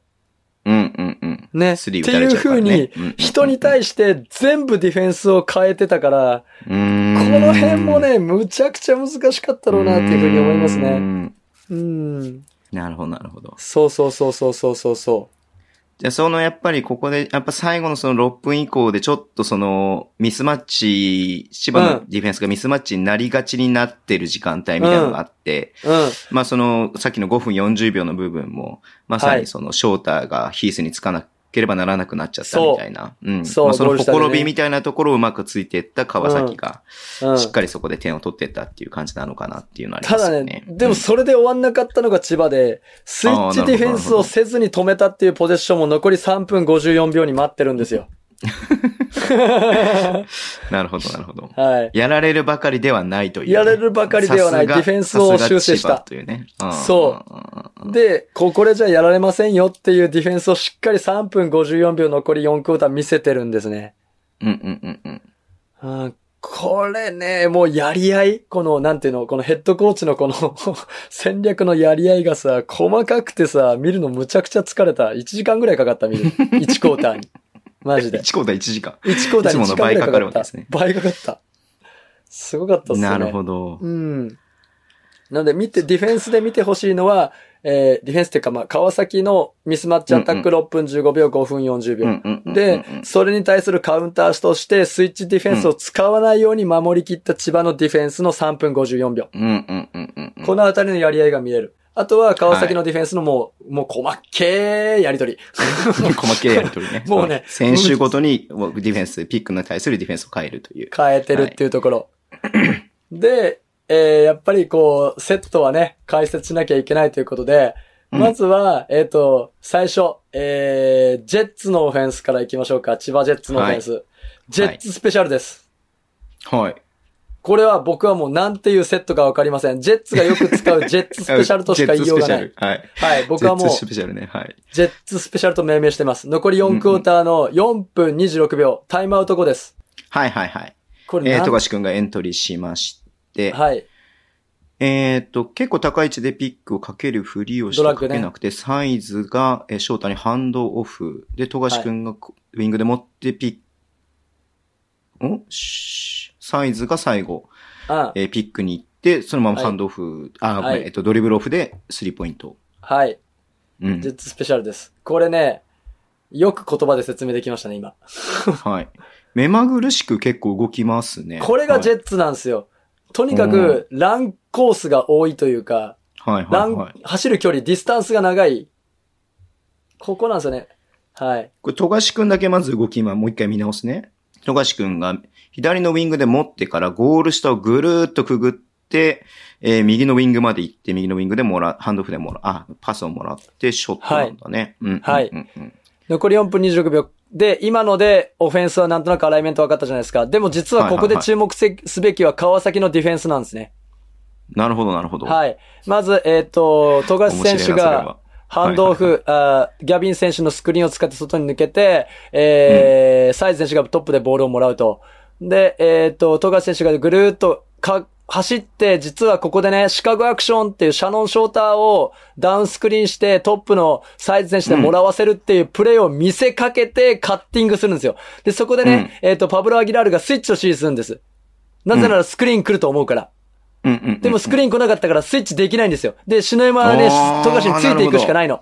で、そこはでいはいはいパブロ・アギラールとシャノン・ショーターの距離がめちゃくちゃ開くのね、ギャップが。そうだね。はい。で、そこでハンドオフする。で、このハンド、シャノン・ショーターと、えっ、と、えーセバスチャン・サイズのハンドオフを、せ、さい、えーファジーカス一人で守んなきゃいけなくなったと。で、そこでまたファジーカスもスイッチを指示するんだ。で、スイッチを指示したら、で、シャノン・ショーターが一人抜けてくから、で、抜けてく選手に対してパブロ・アギラールがまたね、スイッチを指示するのね。で、スイッチ指示したら、えっと、ここでもともと佐藤拓磨についていた、えー、だいたい辻選手かな辻選手がシャノン・ショーターにつくんだ。で、えっと、じゃあ、えー、もともとセバスチャン・サイズについていた、えー、えー、ファジーカスは、ファジーカスは、スイッチしたと思ってるから、分かって、スイッチしたと思ってるから、パブロ・アギラールがついてると思ってんのさ。はいはいはいはいはい。 だから、あれでもスイッチしてねえじゃんってなって、パチーカス急いで戻るのさ。でも、パパブロ・アギラールも、俺がもともとスイッチする予定だったから分かってるからっつって、パチーカスに佐藤拓馬に行くようにスイッチの指示するのさ。 もう大混乱よね。がまず、あれだよね。だから、アギラールが行けって右手でさ、指示した後に、えっと、あの、ファジーカスがその後ね、あの、スイッチの指示をしてるわけだから、そう。なんか混乱してて、二人ともなんかあまり結結果的に動いてないという。そう。誰がどこに結局スイッチすればいいのうんうんだから、ショーターについた辻選手は合ってるんですよ。はいはいはいははいい。だから、ショーターにスイッチしろって言った辻選手は合ってて、じゃあ、佐藤拓馬誰が抑えんのって話になってて、うんうんうんうんで、本来はパブロ・アギラール選手が佐藤拓馬を抑えなければいけないスイッチの指示的に考えるとうんうね。んうんうんもともとマークマンついてたサイズのマークマンはファジーカスだから。はいはいはいはいはい。ね。本当はパブロが佐藤拓馬につかなきゃいけないんだけど、それを見失ってるの、完全に。うんうんうん。そまあう。でも結果的にリバウンドになったので、まあこの部分ではそれで良かったのかな。これでね、はいたく佐藤拓馬についてったら外に引っ張り出されちゃうんで。うん、まあね。そうっすね。でも思いっきりパブロは指示してんだけどね、外についてけって。そうだね。うんうんうんいや、これは見てて面白いね、それがね。もうね、確かに確かに。うん。大混乱。いや、そうだよね、これ。うん。これジェッツスペシャルです篠。山。篠山もだから今日疲れてるんだよね、ここでね。そうそうそうそうそうそうそうそう。で、だ あ、ってやばい。富樫が二対一だもん開いちゃう。そう、富樫が開いちゃうってなって、もうショショットモーションに入ってから、えーファジーカスが詰めようと、クローズアウトしようとするんだけれどそもう、全然間に合ってないというね。んそうんうんうんいやー、座ってみると面白いね、これは。無理無理はい。無理無理っていうね。うんうんうん。面白いでしょうん。はい。決まってればもちろん最高だったんだけど、そうだね。富樫くんめっちゃ悔しそうにしてるね、これ。うん外した瞬間に。うわーってなっ完てる、ね。璧だもん。はいしてやったりすごいはかはらね。はい。はいはいジェッツスペシャルね。これ結構いろんな試合、他の試合とか、まあこの試合でも他のポジションでやったりとかしてるのはあるんですか、この試合ではどうだったから、このクォーターはこれ1回だけ。あ、なるほど、なるほど。はい。。他の試合では結構見ます。うーん,、うんいろんなパターンがあるいや富樫くんに、えっ、と、スリーを打たせるためのセットってことですよね。というわわけでもなくて、実は、あそうな佐んだ藤拓磨選手にリップスクリーンかけたりとか、シャノンし、えっとね、今、えっと、サイズがスクリーンかけたじゃないですか。そうじゃなくうんうて、んあの、ポストアップでもらうっていうパターンもあるっす。け。ああ、じゃあ展開はしやすいっていう感じ。そうそうそうそうそうそうそうそう。まあ、究極ちょっとここサイズとね、ピックプレイで、なんかどんな形でもできるかなって最終場面でも思うしね。時そうそ残うりもうショットクロックの残りとしてはね。うんうんうんそう10秒あるんで、ワンオンワンもうんうんうんうん攻めれるしっていう、っていうところでした。そうだよね。はい。これありがとすうざごまないこのセット。マジで感動するんだけど。うん。だから富樫君が打つまでにスクリーンを3つもらう形になるからね。その通りです。そら篠山選手もついていけないわなって話にそなりうますそうよ。そうそうそうそうそう。んんんんこれすごい。だってショーターがファーストオプションじゃねえっていうのがすごくないこれ。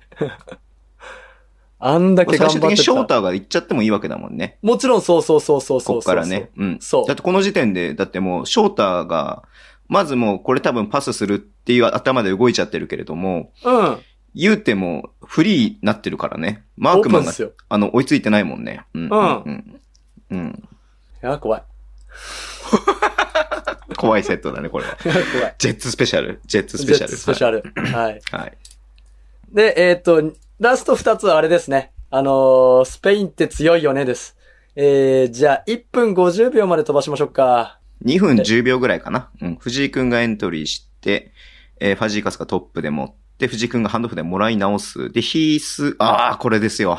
これでしょアリウープ。 はい。これでしょヒースがピックに行くんだけれども、なんつうのスリップっていうのこういうの動きは。なんはい、ていのそうですね。スリップ。うんうんに近いです。クイックショーするからね。そう。で、えー、と、ゴール下に飛び込むと。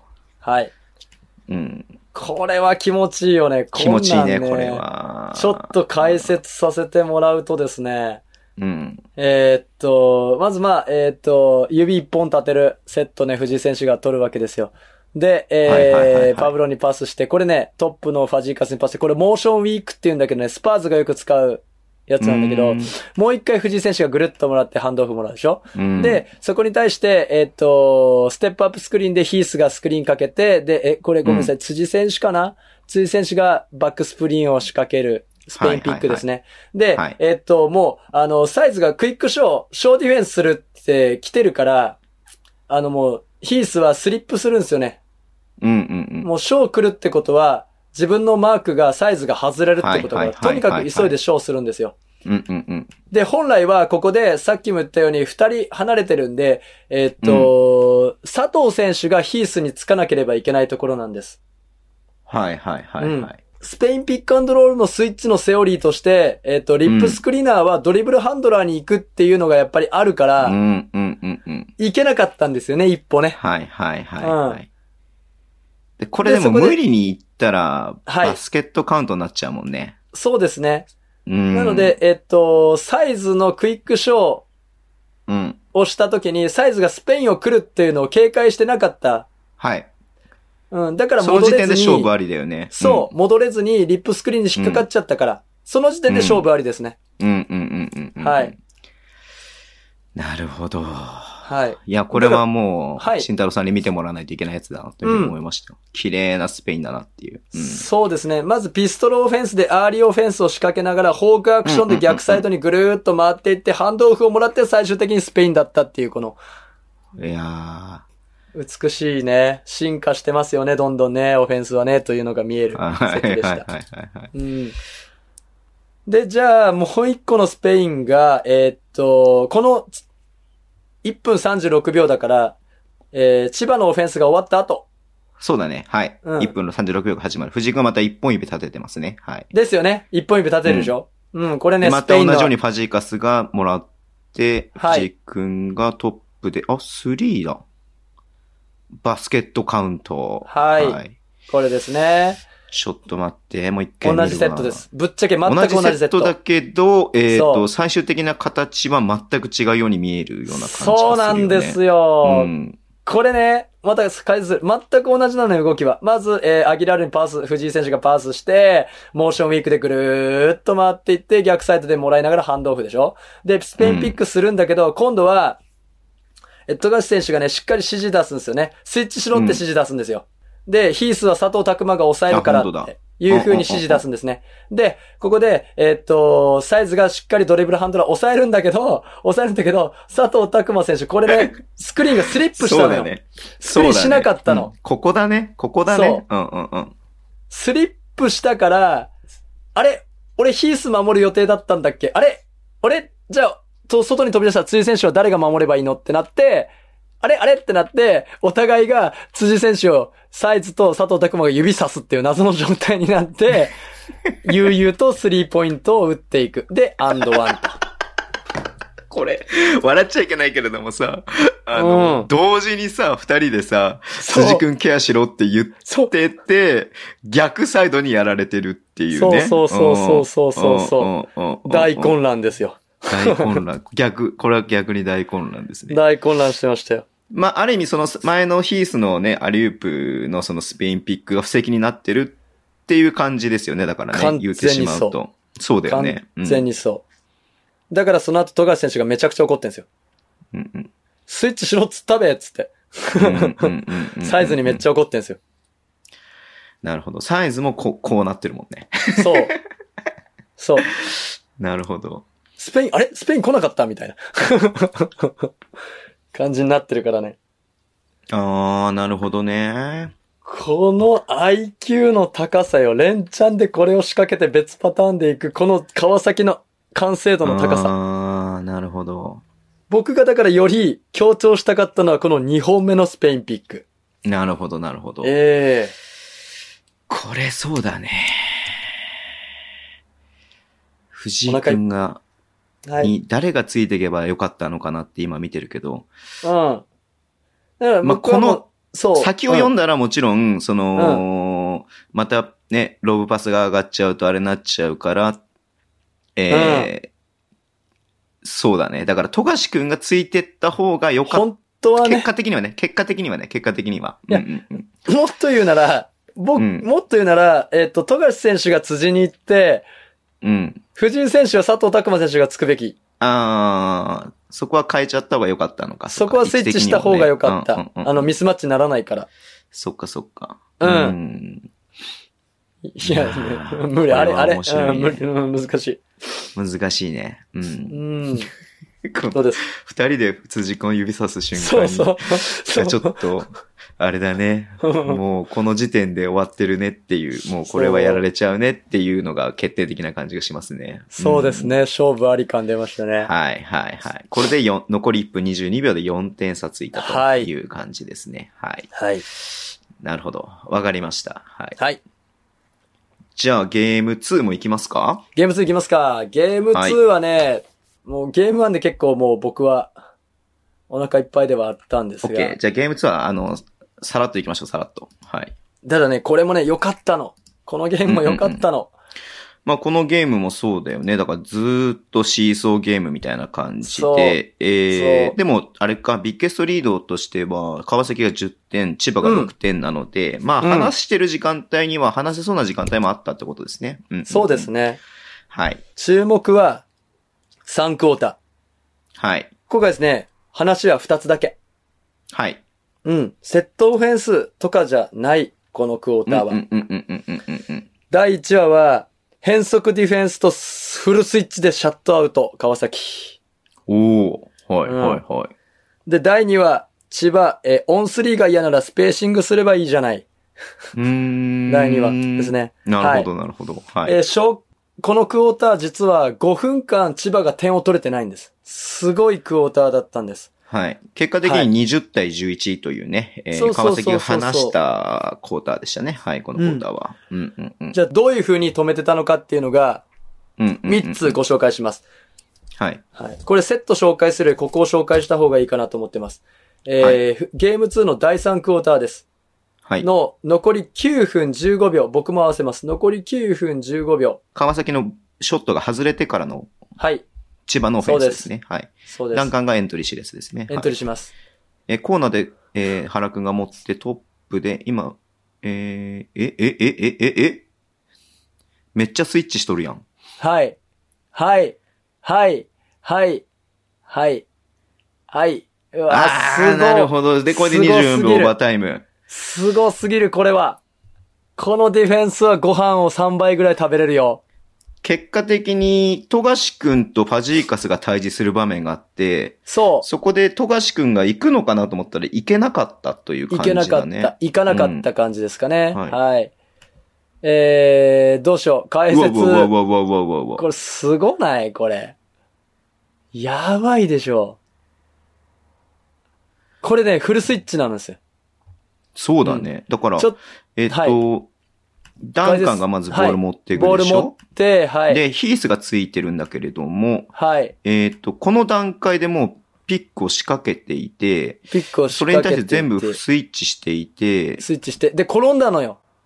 そうだね。うんうん。転んだからダウしたかっていうと、逆サイドの藤井選手が、えっ、と、はいはいはい佐藤拓磨についたの。だから一うんうん瞬、富樫選手空いてる状態になったんだけど、その瞬間に辻選手がやべえと思って、ふ辻選手につくの。つく、つくようとするんだけど、そこもまたね、元のマークマンにここでまたスイッチするの。うんうんえうんー、藤井選手が、えー、富樫選手に、そしてコーナーの佐藤拓磨選手に、えー、辻選手っていうことでまたスイッチするうんうんうんうんの。で、そこでさらに、ピックアンドロールがこの時点で始まって、スクリーンにかかったからファジーカスとスイッチするの。あの、えーファジーカスとサはいイズはいはがいスイッチするんだけど、はいで、そこに対してまた藤井選手がまたここで、あサイズ選手にスイッチしてコーナーに 行くの。藤井選手がコーナーに行く。はい。はい。で、こうするとミスマッチだけど、えーっと、ヒース選手がほぼダブルチームで行って、そうだよね。うんうんうんそのまま、そのまま。っていうで、ようなここがポイントだなと思ったのが、はえいー千葉としては、えーサイズに辻くんがついてるから、はいそこ攻めたいなと思ってポストアップしたんだけども、結は局いヒースが、えーダブルチームみたいな形で来るから、ここで攻められず戻して、うん。で、そのまま時間切れって感じだもんね。うん。そうですね。その一個前に、藤井選手がもともとサイズ選手にスイッチしたんだけど、そうそだれよがね無理だから、辻選手がうね、んうんマークマンを受け渡して、これそうだは、ねえーっとうんうんうんね、ダイブスイッチって言うんだけど、ダイブスイッチしたんですよね。ここのコミュニケーションっていうところもやっぱり素晴らしいなと思いましたね。うんうんうんうん。はい。だから都合を1、2、3、4回スイッチしてる。うんうんうんうんうんうん。うんうん。これがすごい。すご。うんは。い。で、そのまま行きましょうか。8分35秒。すぐ後ね。次の8、分えー千葉のポゼッションですね。はい。8分35秒のオフェンス見ていきましょう。富樫選手がガーっていくやつ。はいはいはいはいはい。ファジーカスのスリーポイントが外れて、富樫くんが左、え、右、あ、真ん中行ってるな。ああ、はいはいはい。ダンカン、原くん、ダンカン、富樫、あ、ホームスイッチした。で、またフ,、はいァジーカスと、えー、富樫くんになって、はい。おおなるほど。で、最終的に原くんをブロックショットヒースがはいという感じですね。はい。はいお願いします。はい。さっきと実は構図としては似ていて、うんうんうんうん。はい。えっと、まずトップでピックアンドロールがこう、始まって、えー、辻、えー、ごめんなさい、えー、藤井選手と、ファ、えー、なんだっけ、サイズ、あ、ダンカンか、今回はダンカンだ。ダンカン選手がスイッチして、うんうん、ミスマッチができるんですけど、その、うんその瞬間に、えっ、と、辻選手がダンカンに入って、もともと辻選手がついていた佐藤拓磨選手に、えーダイブスイッチして藤井選手がつくと。で、そうなったら、えーここミスマッチだからどう攻めようかってなったところ に、やうん。っぱりコーナーに行くと。で、はいえーヘルプにパブロ・アギラール選手が出てたから、そのままカウンターアタックするんだけど、ゴール下にはしっかりヒースがいたと。うんでうんうんあのーそこで、また、えっ、と、ここでもスイッチしてて、えっ、と、サイズ選手にパブロ・アギラール選手がスイッチしてるんですよ。うんだからパスの出した。先もないと。うん。うん。ここがね、やっぱりオン3の強いところかなと思います。いやー、すげえな、これ。うん。これすごくないですかこの2ポゼッションのディフェンスはもう、すごい、としか言いようがないかなと。まあ、千葉からすると、どこで攻めていいかわからない。どこもフリーにならないし。そう。まあミスマッチにはなってるけれども、そこもうまくカバーされてしまうみたいな。はい。うん。うん。うん。で、ビッグマンと、本来であればビッグマンと小さい選手がスイッチするところをビッグマン同士のスイッチで済んでしまう。うんうんうん。パブロと。ヒースっていうね。うんうんうん。だからここがやばいってところ。藤井くんとさ、えっ、と、まあ、これもさっきの場面のと同じなんだけれども、藤井くんと、えービッグマン、要は、えっ、と、ダンカンと藤井くんになった時に、はい。それを辻井くんがうまくスルスルって出てきて、ダンカンについて藤井くんとスイッチするはっい。ていうのとかも結構これポイントなのかなっていうふうに思うよね。はい。そうですね。これは俗に言うですね、えっと、スクラムスイッチとかダイブスイッチとかって言ったりするんですけうんうんうんうんうんど、僕はまあどちらかといえばスクラムかなと思うんですけど、うんうんうん要はミスマッチを最小限に回避する。そうだよね。うんうんうんうん。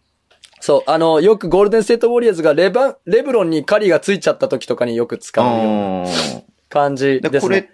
そうだよね。なんか藤井くんがこのままダンカンついてて、えっ、と、辻くんが佐藤拓馬にスイッチかしないでかそのままだったらそこ疲れちゃうもんね。そうなんです。まあ、藤井選手でもミスマッチだっていうのはあるんですけど、多少、その、抑えられるっていうところそうをだよね。目指したディフェンスです。うんうんうんうんうん。なるほど。ういや、ん。これ見てて面白いわ。うんうんうん、うん。は結構あります。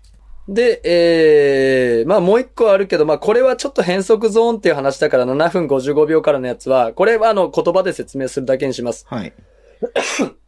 もとたまもとたまちょう2-3どの。 7分55秒なんで。あ、本当ですか本当ですか、はいはいえーっと、辻選手がフリースロー入れた後のポジションですね。7分はい57秒ぐらいから始まるやつですね。はい。そうです。あ、ゾーンなんだね。うんんんんそうっす。よ。うんうんうんうん。ゾーンだけど結構高い位置まで守りに行くね。うん。これねう。わ恐ろしいな。えぐいな。うわあ打てずに超絶タフショットになったっていう感じですね。そうはいこれのす何がやばいってね、ごはいはいは最い、初教えてください。 2-3だったっすけど、うん。ピックアンドロールが始まった瞬間、マンツーマンに変わってます。あ、そういうことね。はいうんうんうんだから、これはね、混乱するよ。うん。うー。うん2-3ゾーンで、サイズにハイポストで持たせたところまではゾーンっぽいけども、この段階でもワンツーマンになってるね。はい、マンツーママンに変わってます。ン。うーん。これがやばい。もう、こんなん、無理でしょっていう。うん。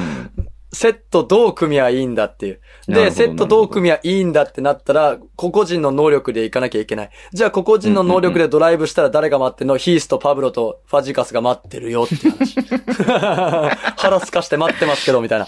はい。うん。これはもう、どうしていいかわかんないね。そう、ヒースがブロロックの禁断症状を抱えてね、話すかして待ってっ から。無理だよ。もう、ブロック中毒だから。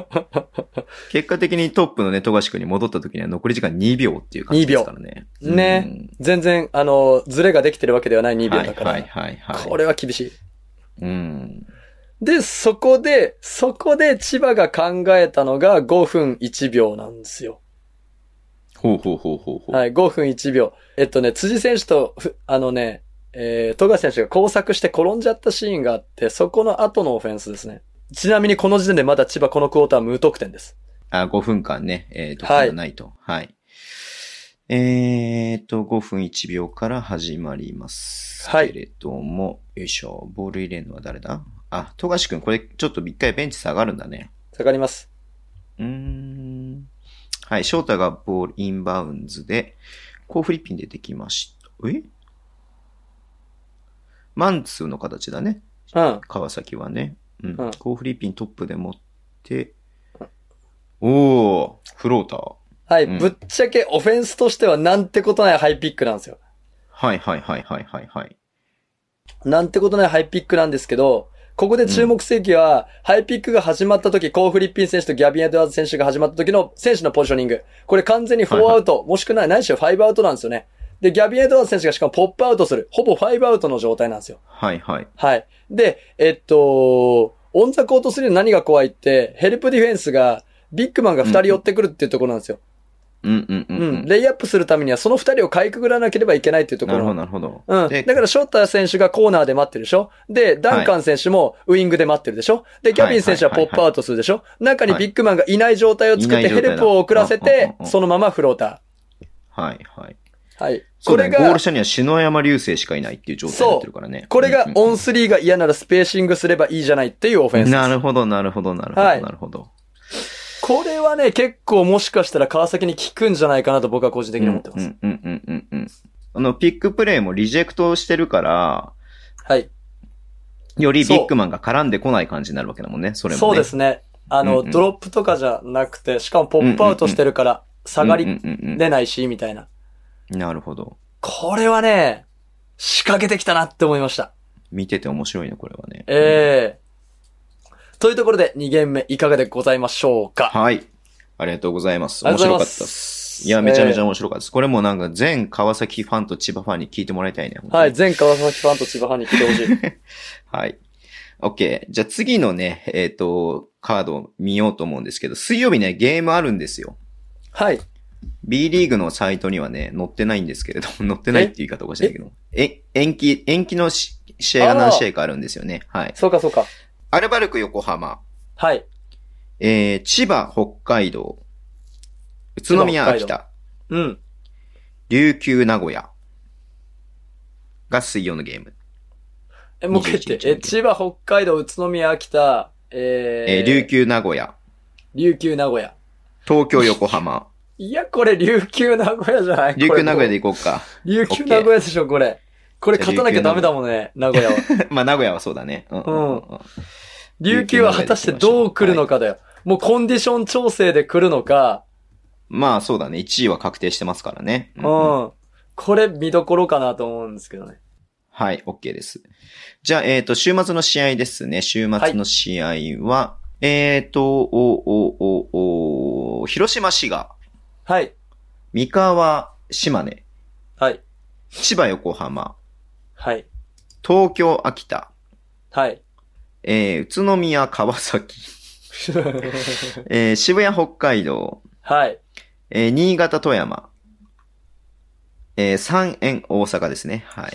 うわ、むずっそうだね。まあ、CS のね、ワイルドカード争いしてるところとかの方が、まあ、面白いかなっていうふうには思うんですけれども、てなると、富山新潟とか富山、新潟、あーうんまあ、渋谷、北海道もね、まあ、いいかなとは思いますけれども、はいはいはいはいはい。 3円、大阪もね、まあ、名古屋との差が1.5ゲーム差なんで、えーこれもっていうのもあります復帰明けの3円大阪も気にはなりますよ、正直。まあね、そうだよね。3円まあ決して悪くないので。はい今はいはいはいうんで、大阪も今ちょっとね、ずっと、えーそうお休みが続いてますんで。うん。いまあや、俺こ、こもしかしたら面白いかもしれな三い円な。大阪、三円大阪には相性悪くないと思っているので、うん。じゃあ3円大阪、3円もあんま見てないからね。そうそうそうそう、見てみましょうか。 3円大阪にしよっか。はしましょうか。じゃあ3円大阪で行きましょう、週末の試合は。はいえー、3円は多分これホーム最終かな、確か。うんうんうんうん。と思いますんで、えー、っとね、そうだね、3円は最終節三河なんで、はい。3円のホーム最終節ですね、はい。OK。じゃあ、えー水曜日のゲームが、えーっと、琉球名古屋。はい。えー週末のゲームが3円大阪をやりますので、お願いしますこちらも合わせて見ていただけると面白いかなと思います。はい。じゃあ以上、エクパーティーでした。でした。。は。。はい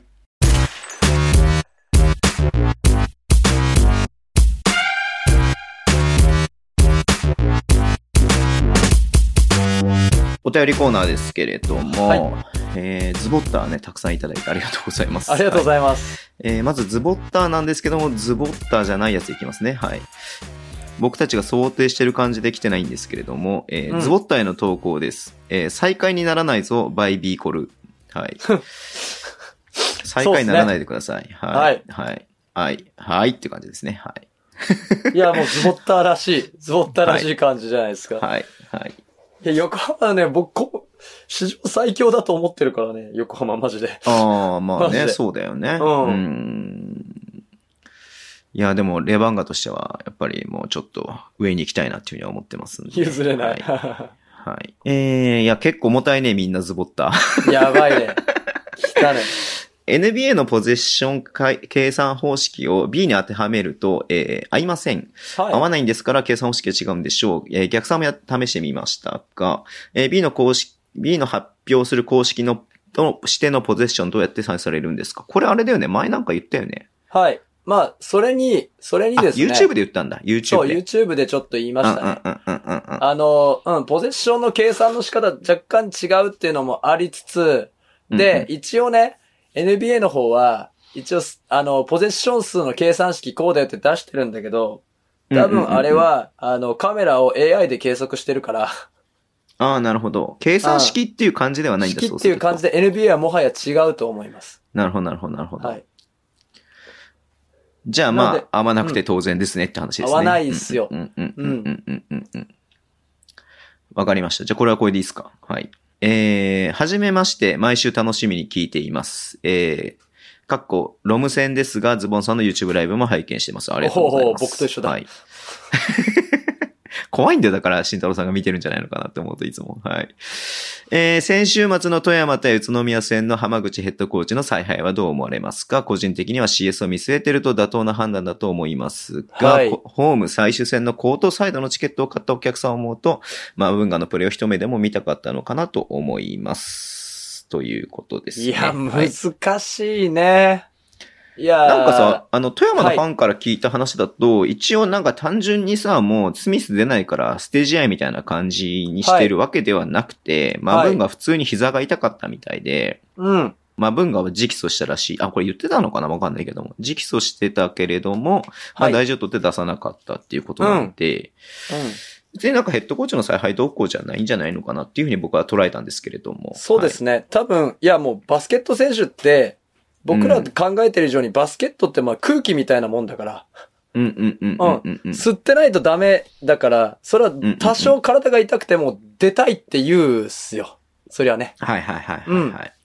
だけど、そこをね、やっぱり、あのー宇都宮相手っていうのもありつつ、はいはいはい。残りの選手でやれることを試して、CS で、うんこれあの、はい。外国籍2人っていう状態になるから、それも見据えたうんうんうん戦術だったんじゃないかなと僕はずっと思ってます。まあそうだよね。うんんあまあ確かまあこれに、はこれ難しい。うあの、コートサイド取った人がまあ文が見たいっていうのは、うんわかりますけど、そこは CS で借りを返してやりましょうっていうそうだよね。感じでうんうんうんいいと思います。はい。これで結局 CS 出れなかったとかってなったら、そっちの方がよっぽどね。そうそうそうそうう。そうそうそうそう。まあスポンサーだとかさ。うん、そういうところに示しがつかなくなりますんで。はいうんまあもちろん、毎試合毎試合全力でやることは大事だとは思うんだけれども、うん。すごいなんかい嫌な言い方すると、はい。まあ今節は宇都宮ですけども、はい。次節は新潟です。はい。その次は北海道です。はい。はい。そりゃそうですよ計算できる。 計算できちゃう。そりゃそうでしょそりゃ、そりゃそうでしょそりゃそうでしょってなるよね。 うーん。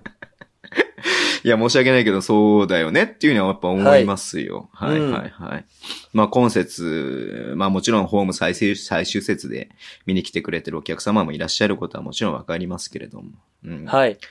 や、新潟と北海道にはちゃんと勝とうよっていうとこ ろでやっぱり来るとは思うんだよね。普通に考えそうれば。です。ね。うん。ううん。ん。だから誰を責めるとかっていうのはないと思いますし。はい。 まあ、バグンブンガンも全然ね、あの、あれだし、まあ、スミスは攻めていいと思うけれども。 言っちゃダメか。はいはい。まあ、スミスもね、まあ、まあまあ、いろいろと思うとこがあって、はい。秋田の扉を壊したんだと思うんでね。はい。はい。ということです。はい。えー、次行っていいですかはい。うん。これかなはい。えー今年は B リーグのコーチオブジイヤーがあるそうですが、お二人の中でコーチオブジイヤーは誰でしょうか個人的には秋田の前田健三さんです。えー限られた戦略で5割超えてるのは素晴らしいの一言です。うんうんはい、はい、はい、はい。ね、あのなんか B リーグアワードショーの概要が発表になって、えっ、と、多分僕が見た感じだと、そのコーチオブザイヤーって今までなかったうだんと。思うんだよね。うんあの、その最優秀勝利、あの、優勝コーチみたいな感じでね、ルカが表彰とかされてましたけれども。そうっすねうん。まあそんな中、最優秀ヘッドコーチ賞というのができました。あ、コーチオブザイヤーか。コーチオブザイヤーができて。で、まあ前田健三さんというのもよく名付けますけれども。はいうん、僕が、僕から言ってもいいですかね。じゃあ、僕が前田健三さん以外を挙げるとするならば、僕は鈴木君和ヘッドコーチかなと。ああ、なるほど。うはんいはいはい。もう、いやチームを改革、オフェンス戦略を生まれ変わらせ て、2位まではい、西地区はい2位まで来たっていうところ。去年までいは、ちょっと5割、4割とか勝率だったところをはい、はいはいはい。ぐっと伸ばした。うんうんうんうん。ここはやっ ぱり、うん、評価して、されて叱るべき功績なんじゃないかなと僕は思ってます。うん。三河、随分変わったよね。はい。全然違うチームになり JR ましたさんっていうね、まあ元々のその大黒柱がいなくなったっていうことももちろんあると思いますけれども、はい。コリンズワースみたいなヘッあね、あの、選手を、君和さんのバスケで合うのかなみたいなすごい心配が 僕は正直あったんですけれども、はい。もう、バッチリでしょ。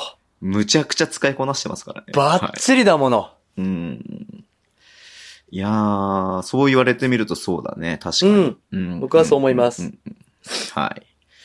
僕はやっぱあれじゃないですか。はい。僕の YouTube ライブに来た疑惑がある、わか勝る。久マイケルさんじゃないですか。僕もちょっとそ れ、マジで、そ、そこはい、ワンツーやと思ってた。ええまあ、やっぱりね、言うても B2 から B1 に上がってきて、うん。うん、で、えーまあ、最多勝数ですか、ここまで。そうですねはい。の記録を更新中。はい。はい。で、まあ、やっぱりね、その、まあ、これもなんか嫌な言い方になるのかもしれないですけれども、選手も、えーほぼ B2 から、そう。そのまま、えー前シーズンの、えー主力選手をそのまま残して、そう。えーまあ、多くのチームがね、B1 から補強したりとか、外国籍をまるっと入れ替えたりとか、はい。はい。まあ、広島は入れ替えなかったけどね、結果的に入れ替わった形にはなったけれども。うんうんうん。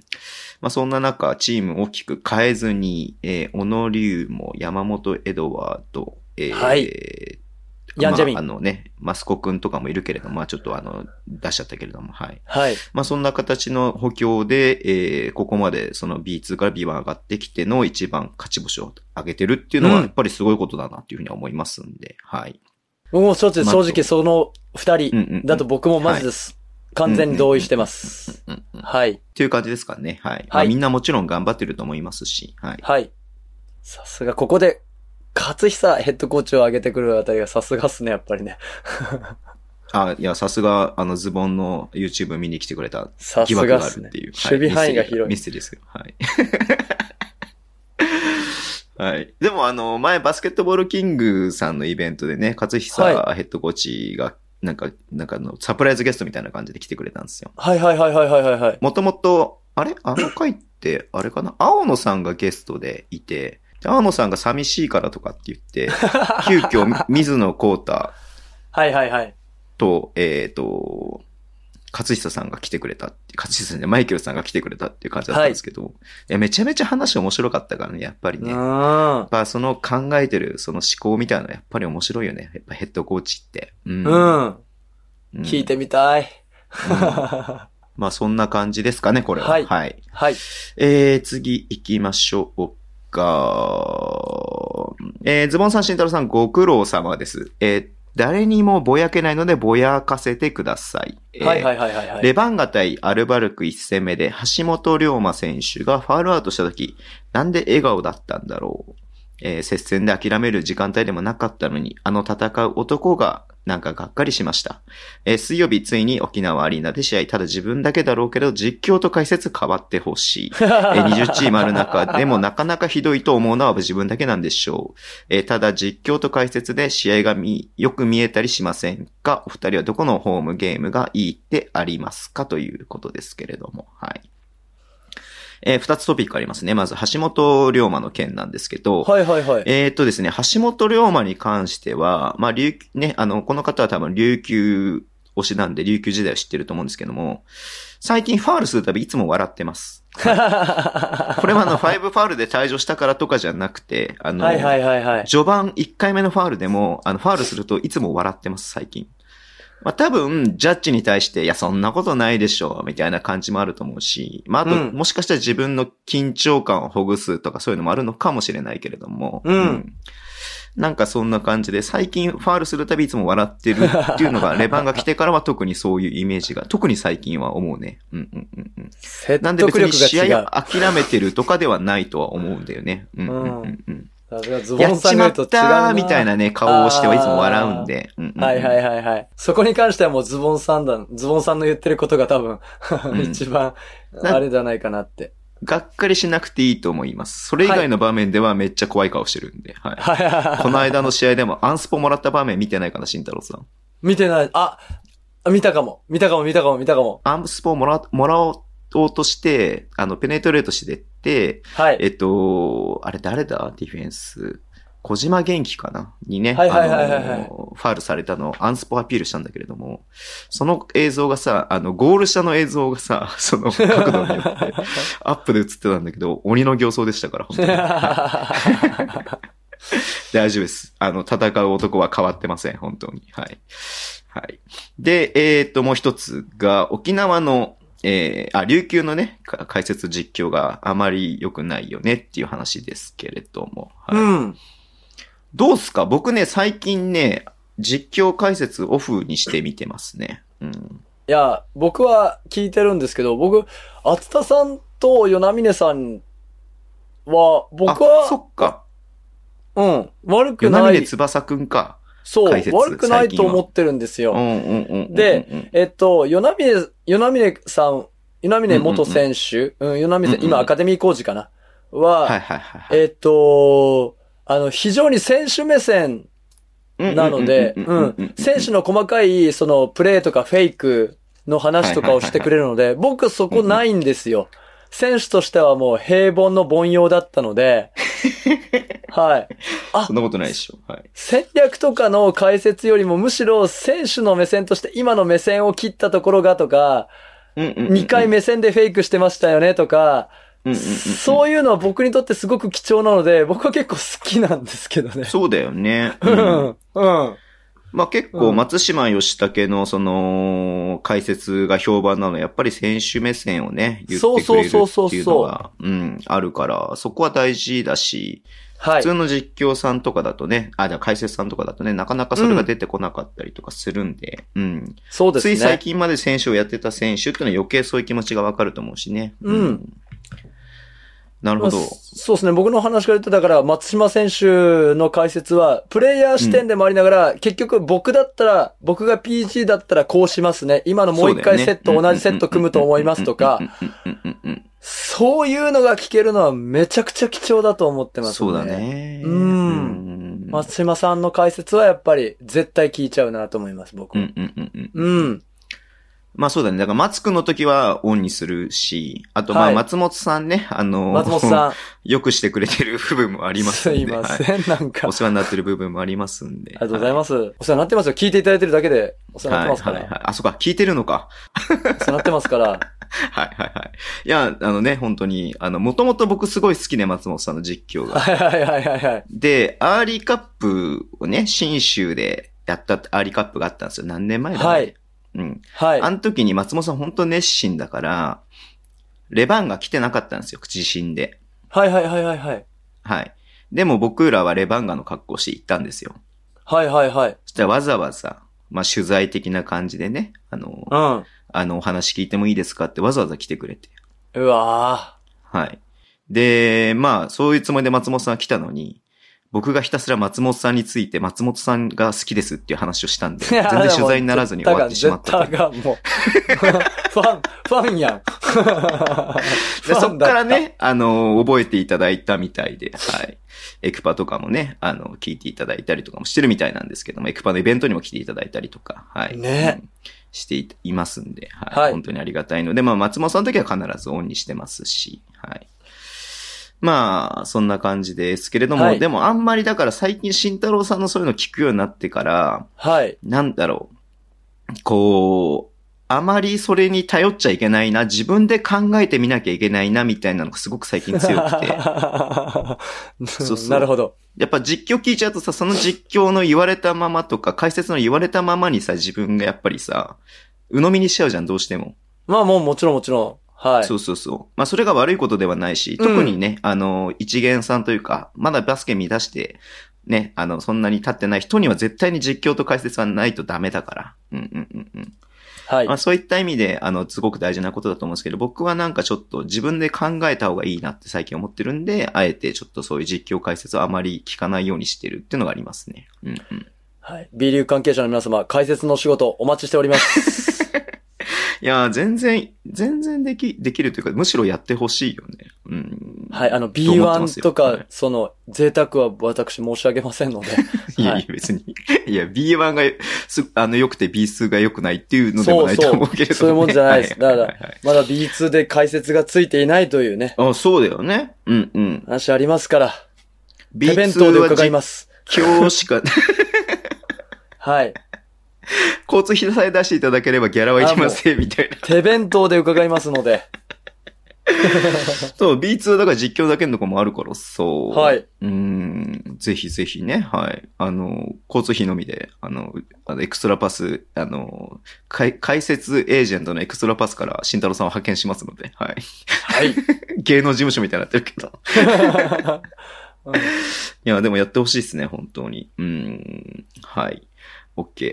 ちなみに、あれだよね。さっきはい解説し、解説したというか、あの、紐解いた、川崎と千葉、ゲーム1松本さんでしたね。で、ゲーム2は松本さんじゃなかったっていうね。うんはいうんうん何か、あの、お仕事のご事情があったのかもしれないですけども、ラグビーがなんかの解説に行って行ってたのかなはいなんかラグ関ビー西方面に行ってたよね。うん京都にう行んったってなんか書いてあったけれど。はい。いやー、まあ、あ、なんかあります他に、こう、好きな、好きな、好きな実況、好きなホームコートがいいで、ホームゲームありますかって来てますけども。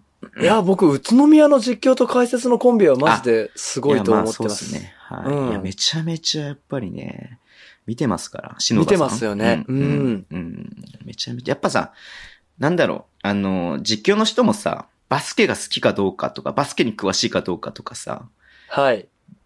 聞いてれば分かっちゃうじゃん、どう しても。で、ちょっとねちゃんと準備してるかしてないかとかもさ、 ちょっとね、聞いてれば分かっちゃうじゃん。偉そうなこと言いますけど、そうそうそうそう、ちょっとね分かっちゃうじゃん。うんちょっとうんわかる。はい。やっぱそれがやっぱりさ、こう、見えちゃうとさ、やっぱりね、っていうのがやっぱあるから さ。うんっていうところでやっぱりね、もう松本さんとかもうめちゃめちゃバスケ好きだなっていうのがさ、もう伝わってくるしさ、はい。うん篠田さんもめちゃめちゃ準備してるなっていうのがさ、すごい伝わってくるからさ、うん。いやー、まあもちろんね、しゃべ、 お話が面白いとかうまいとかっていうのもあると思いますし、うんはいまあやっぱでもその、やっぱりベースにある部分っていうのはやっぱりね、うん。うんがすごく大事だなっていうふうに思いますよね。はういんはい。ありがとうございます。ありがとうございますつもありがとうございます。全国の実況解説の皆さん。はい。はい。はい。ということで、えっと、最後。最後。なんだろえー、慎太郎さん声出ますか大丈夫ですかう。ギリ出てます。生 姜湯でも飲んで体調を大事になさってくださ い。はい。あのー飲んでおります。龍角散溶かして飲んでおります。ありがとうございます。はい。あの、はい。あの、心配してくださってありがとうございます。これは完全に匿名だったので誰からかわかりません。はいはい。 はい。ということで、ズボッターね、こんな感じで、名乗っていただいてもいいですし、え名乗らなくても、あの、いいですし、はい。名乗っても名前は読まないことにします、これからは。い。はい。はい。そう、そういうもんだろうなっていうふうに思いますんで、はい。はい。ということで、お便りもね、募集してますので、よろしくお願いします。お願いしますじゃあ、最後行きましょう。おっす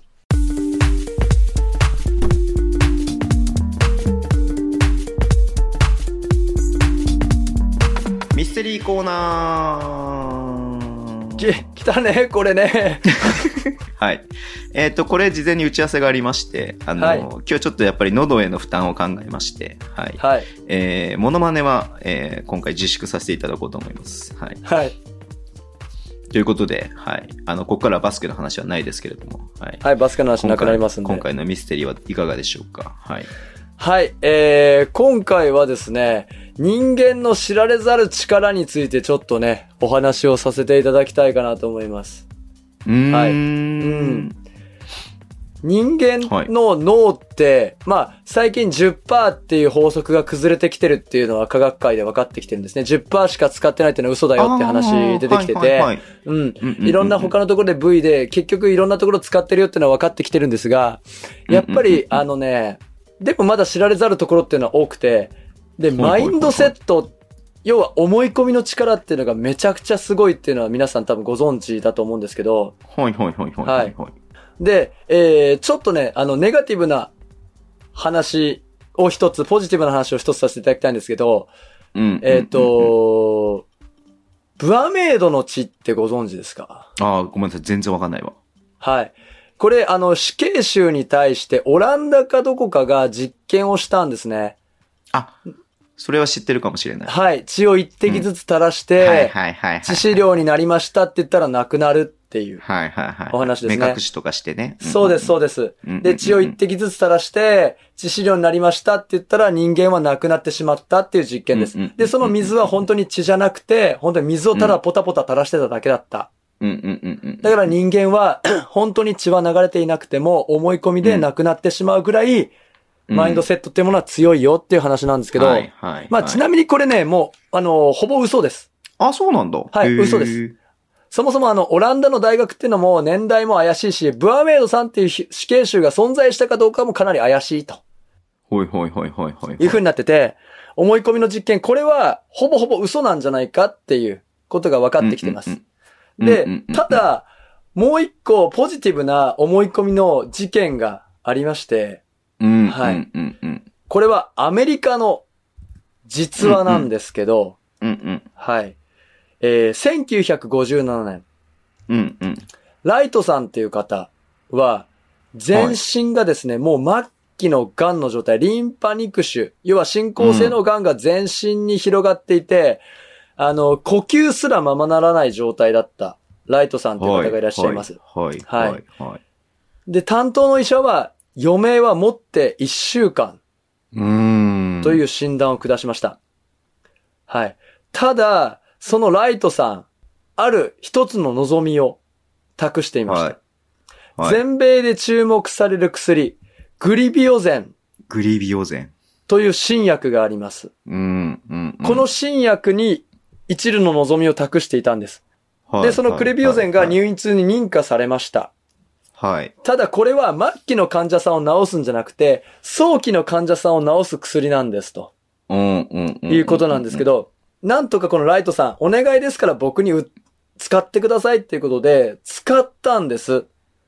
はい。使ったら、なんと、退院しました。えもう呼吸もできなかった状態が、ガンが全く消えて、うん。退院してしまいました。ガンが消えてはい。はいはいはい。ガンが。がなくな って、なんだったら、翌週にはもう立って歩けてたそうです。マジではい。ただ、ただ、残、退院したんですけど、ただですね、この薬、お医者さんが言うには、他の人には全然効いてない。ほうほうほう。他の人に試したんですけど、全然効いてないっていうことが分かってきて、はい。はい。で、さらに、このグレビオゼンが、うん間の悪いことに報道されてしまったんです。これはあんまり意味がないよって。へー。そのニュースを間の悪いことにライトさん見てしまいました。うん。そうするとどうなったか、癌が再発しました。うおー、なるほど。そしてまた入院してしまいました。はいはいはいはい。腫瘍は前回のものよりもさらに大きくなって入院してしまいました。うーん、うん。はいうんうんうんただ、ここで、その投与したウエストさんっていう医師がいるんですけど、ずーっとこのライト先生、ライトさんを見ていたウエスト先生っていう医師がいるんですけど、その人はうんうん一計を案じます。うん。はいうんうんうんうんうん。今回のグレビオゼンはより改良を加えて、ね、うん前回よりも濃縮して純粋で、より効果は前回よりも強い薬が届きましたよ、とうん。うん。うんいう。薬が届く、を投与しますって言ったんですね。ライトさんに対して。ライトさんに。で、それうんをうん、薬を投与しました。うん。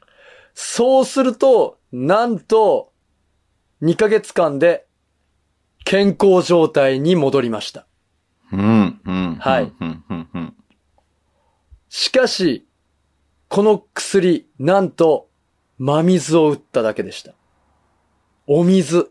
なるほど。はい。お水を打はいっ。ただけで、このライトさん、新薬、効果がない新薬を打って、一回回復して、うん。で、嘘やって言ってまた入院して、お水を打ってまた回復したんです。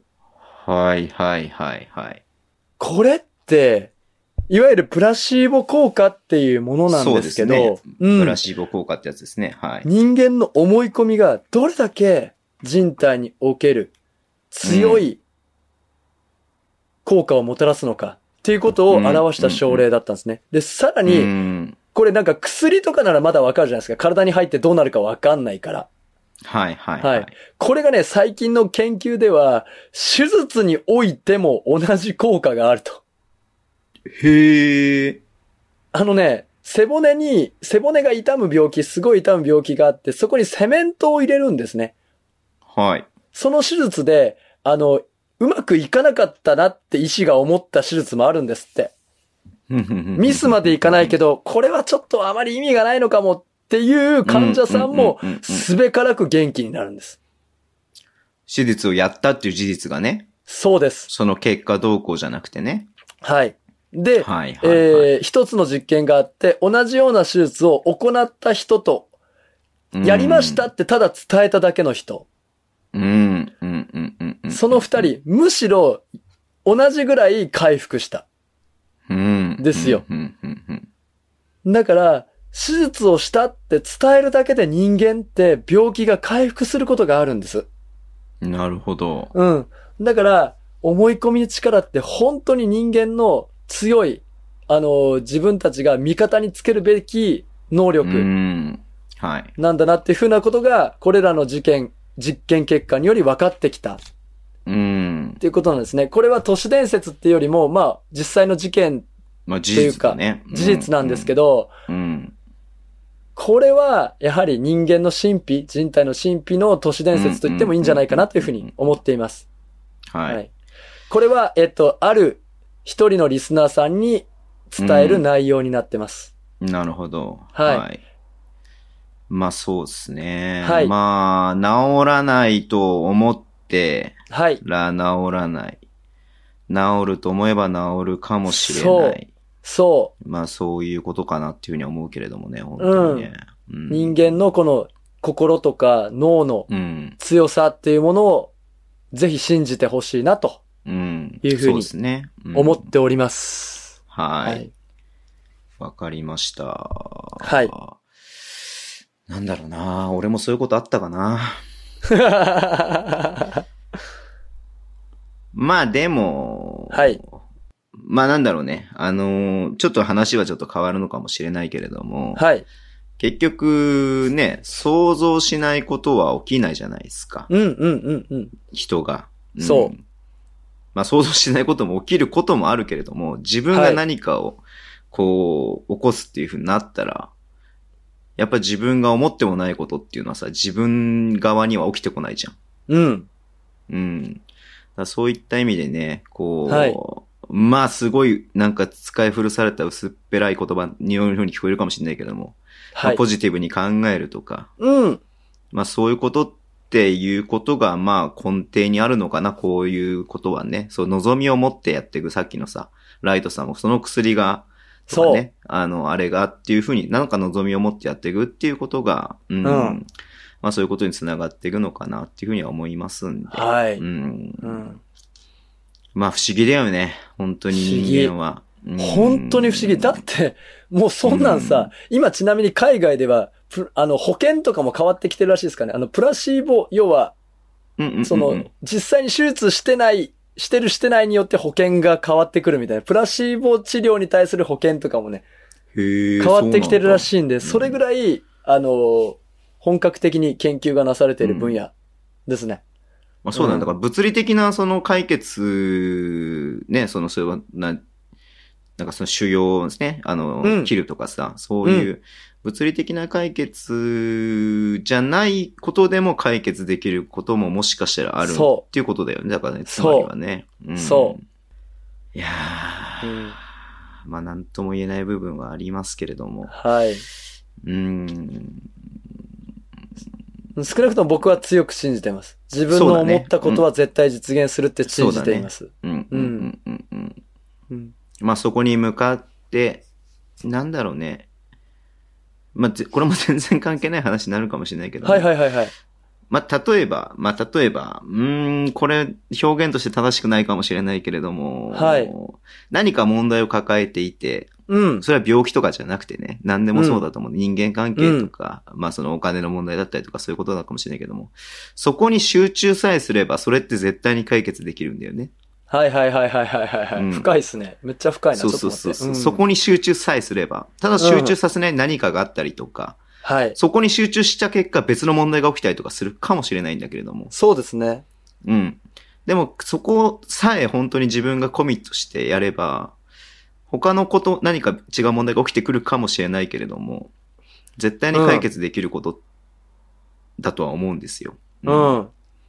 まあもちろんね、それに抗えないものもあるかもしれないけれども。うんはいだからそういうふうに僕は思ってるんで、そうはっい。すね。うん。うん。まあそういう風なこともね、まあいろいろと考えますけれども、なんかうまく言えないな。はい。そうですね。うん。難しいところだと思う。言葉にするのが、う言語化するのがすごく難しいことを僕は言ってるんで。そううだねん。うん。まあ、そうだね。まあ何言ってもなんかこう、うま く、うまく僕は言える自信がないなって思っちゃったんで、はい。 そうですね。はい。ミステリーコーナーというか、まあ、神秘、神秘というか。うん。まあ、そうだね。想像だにしないことは起きるし、うん、予定調和で行くことも絶対にないから人間ってね、はい。人生はね。うん。そう思います。え、さ、最終回これ最終回最終回これえ違う。大丈夫あの、ちなみに言っときますと、今週ですね、ミステリーコーナーにお便りがなかったので、 うわ、やばい。やばい。やばいぞ、これは。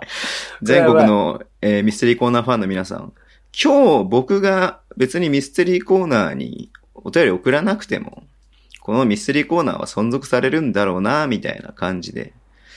まあ多分もしかしたら聞いてるかもしれないですけれども。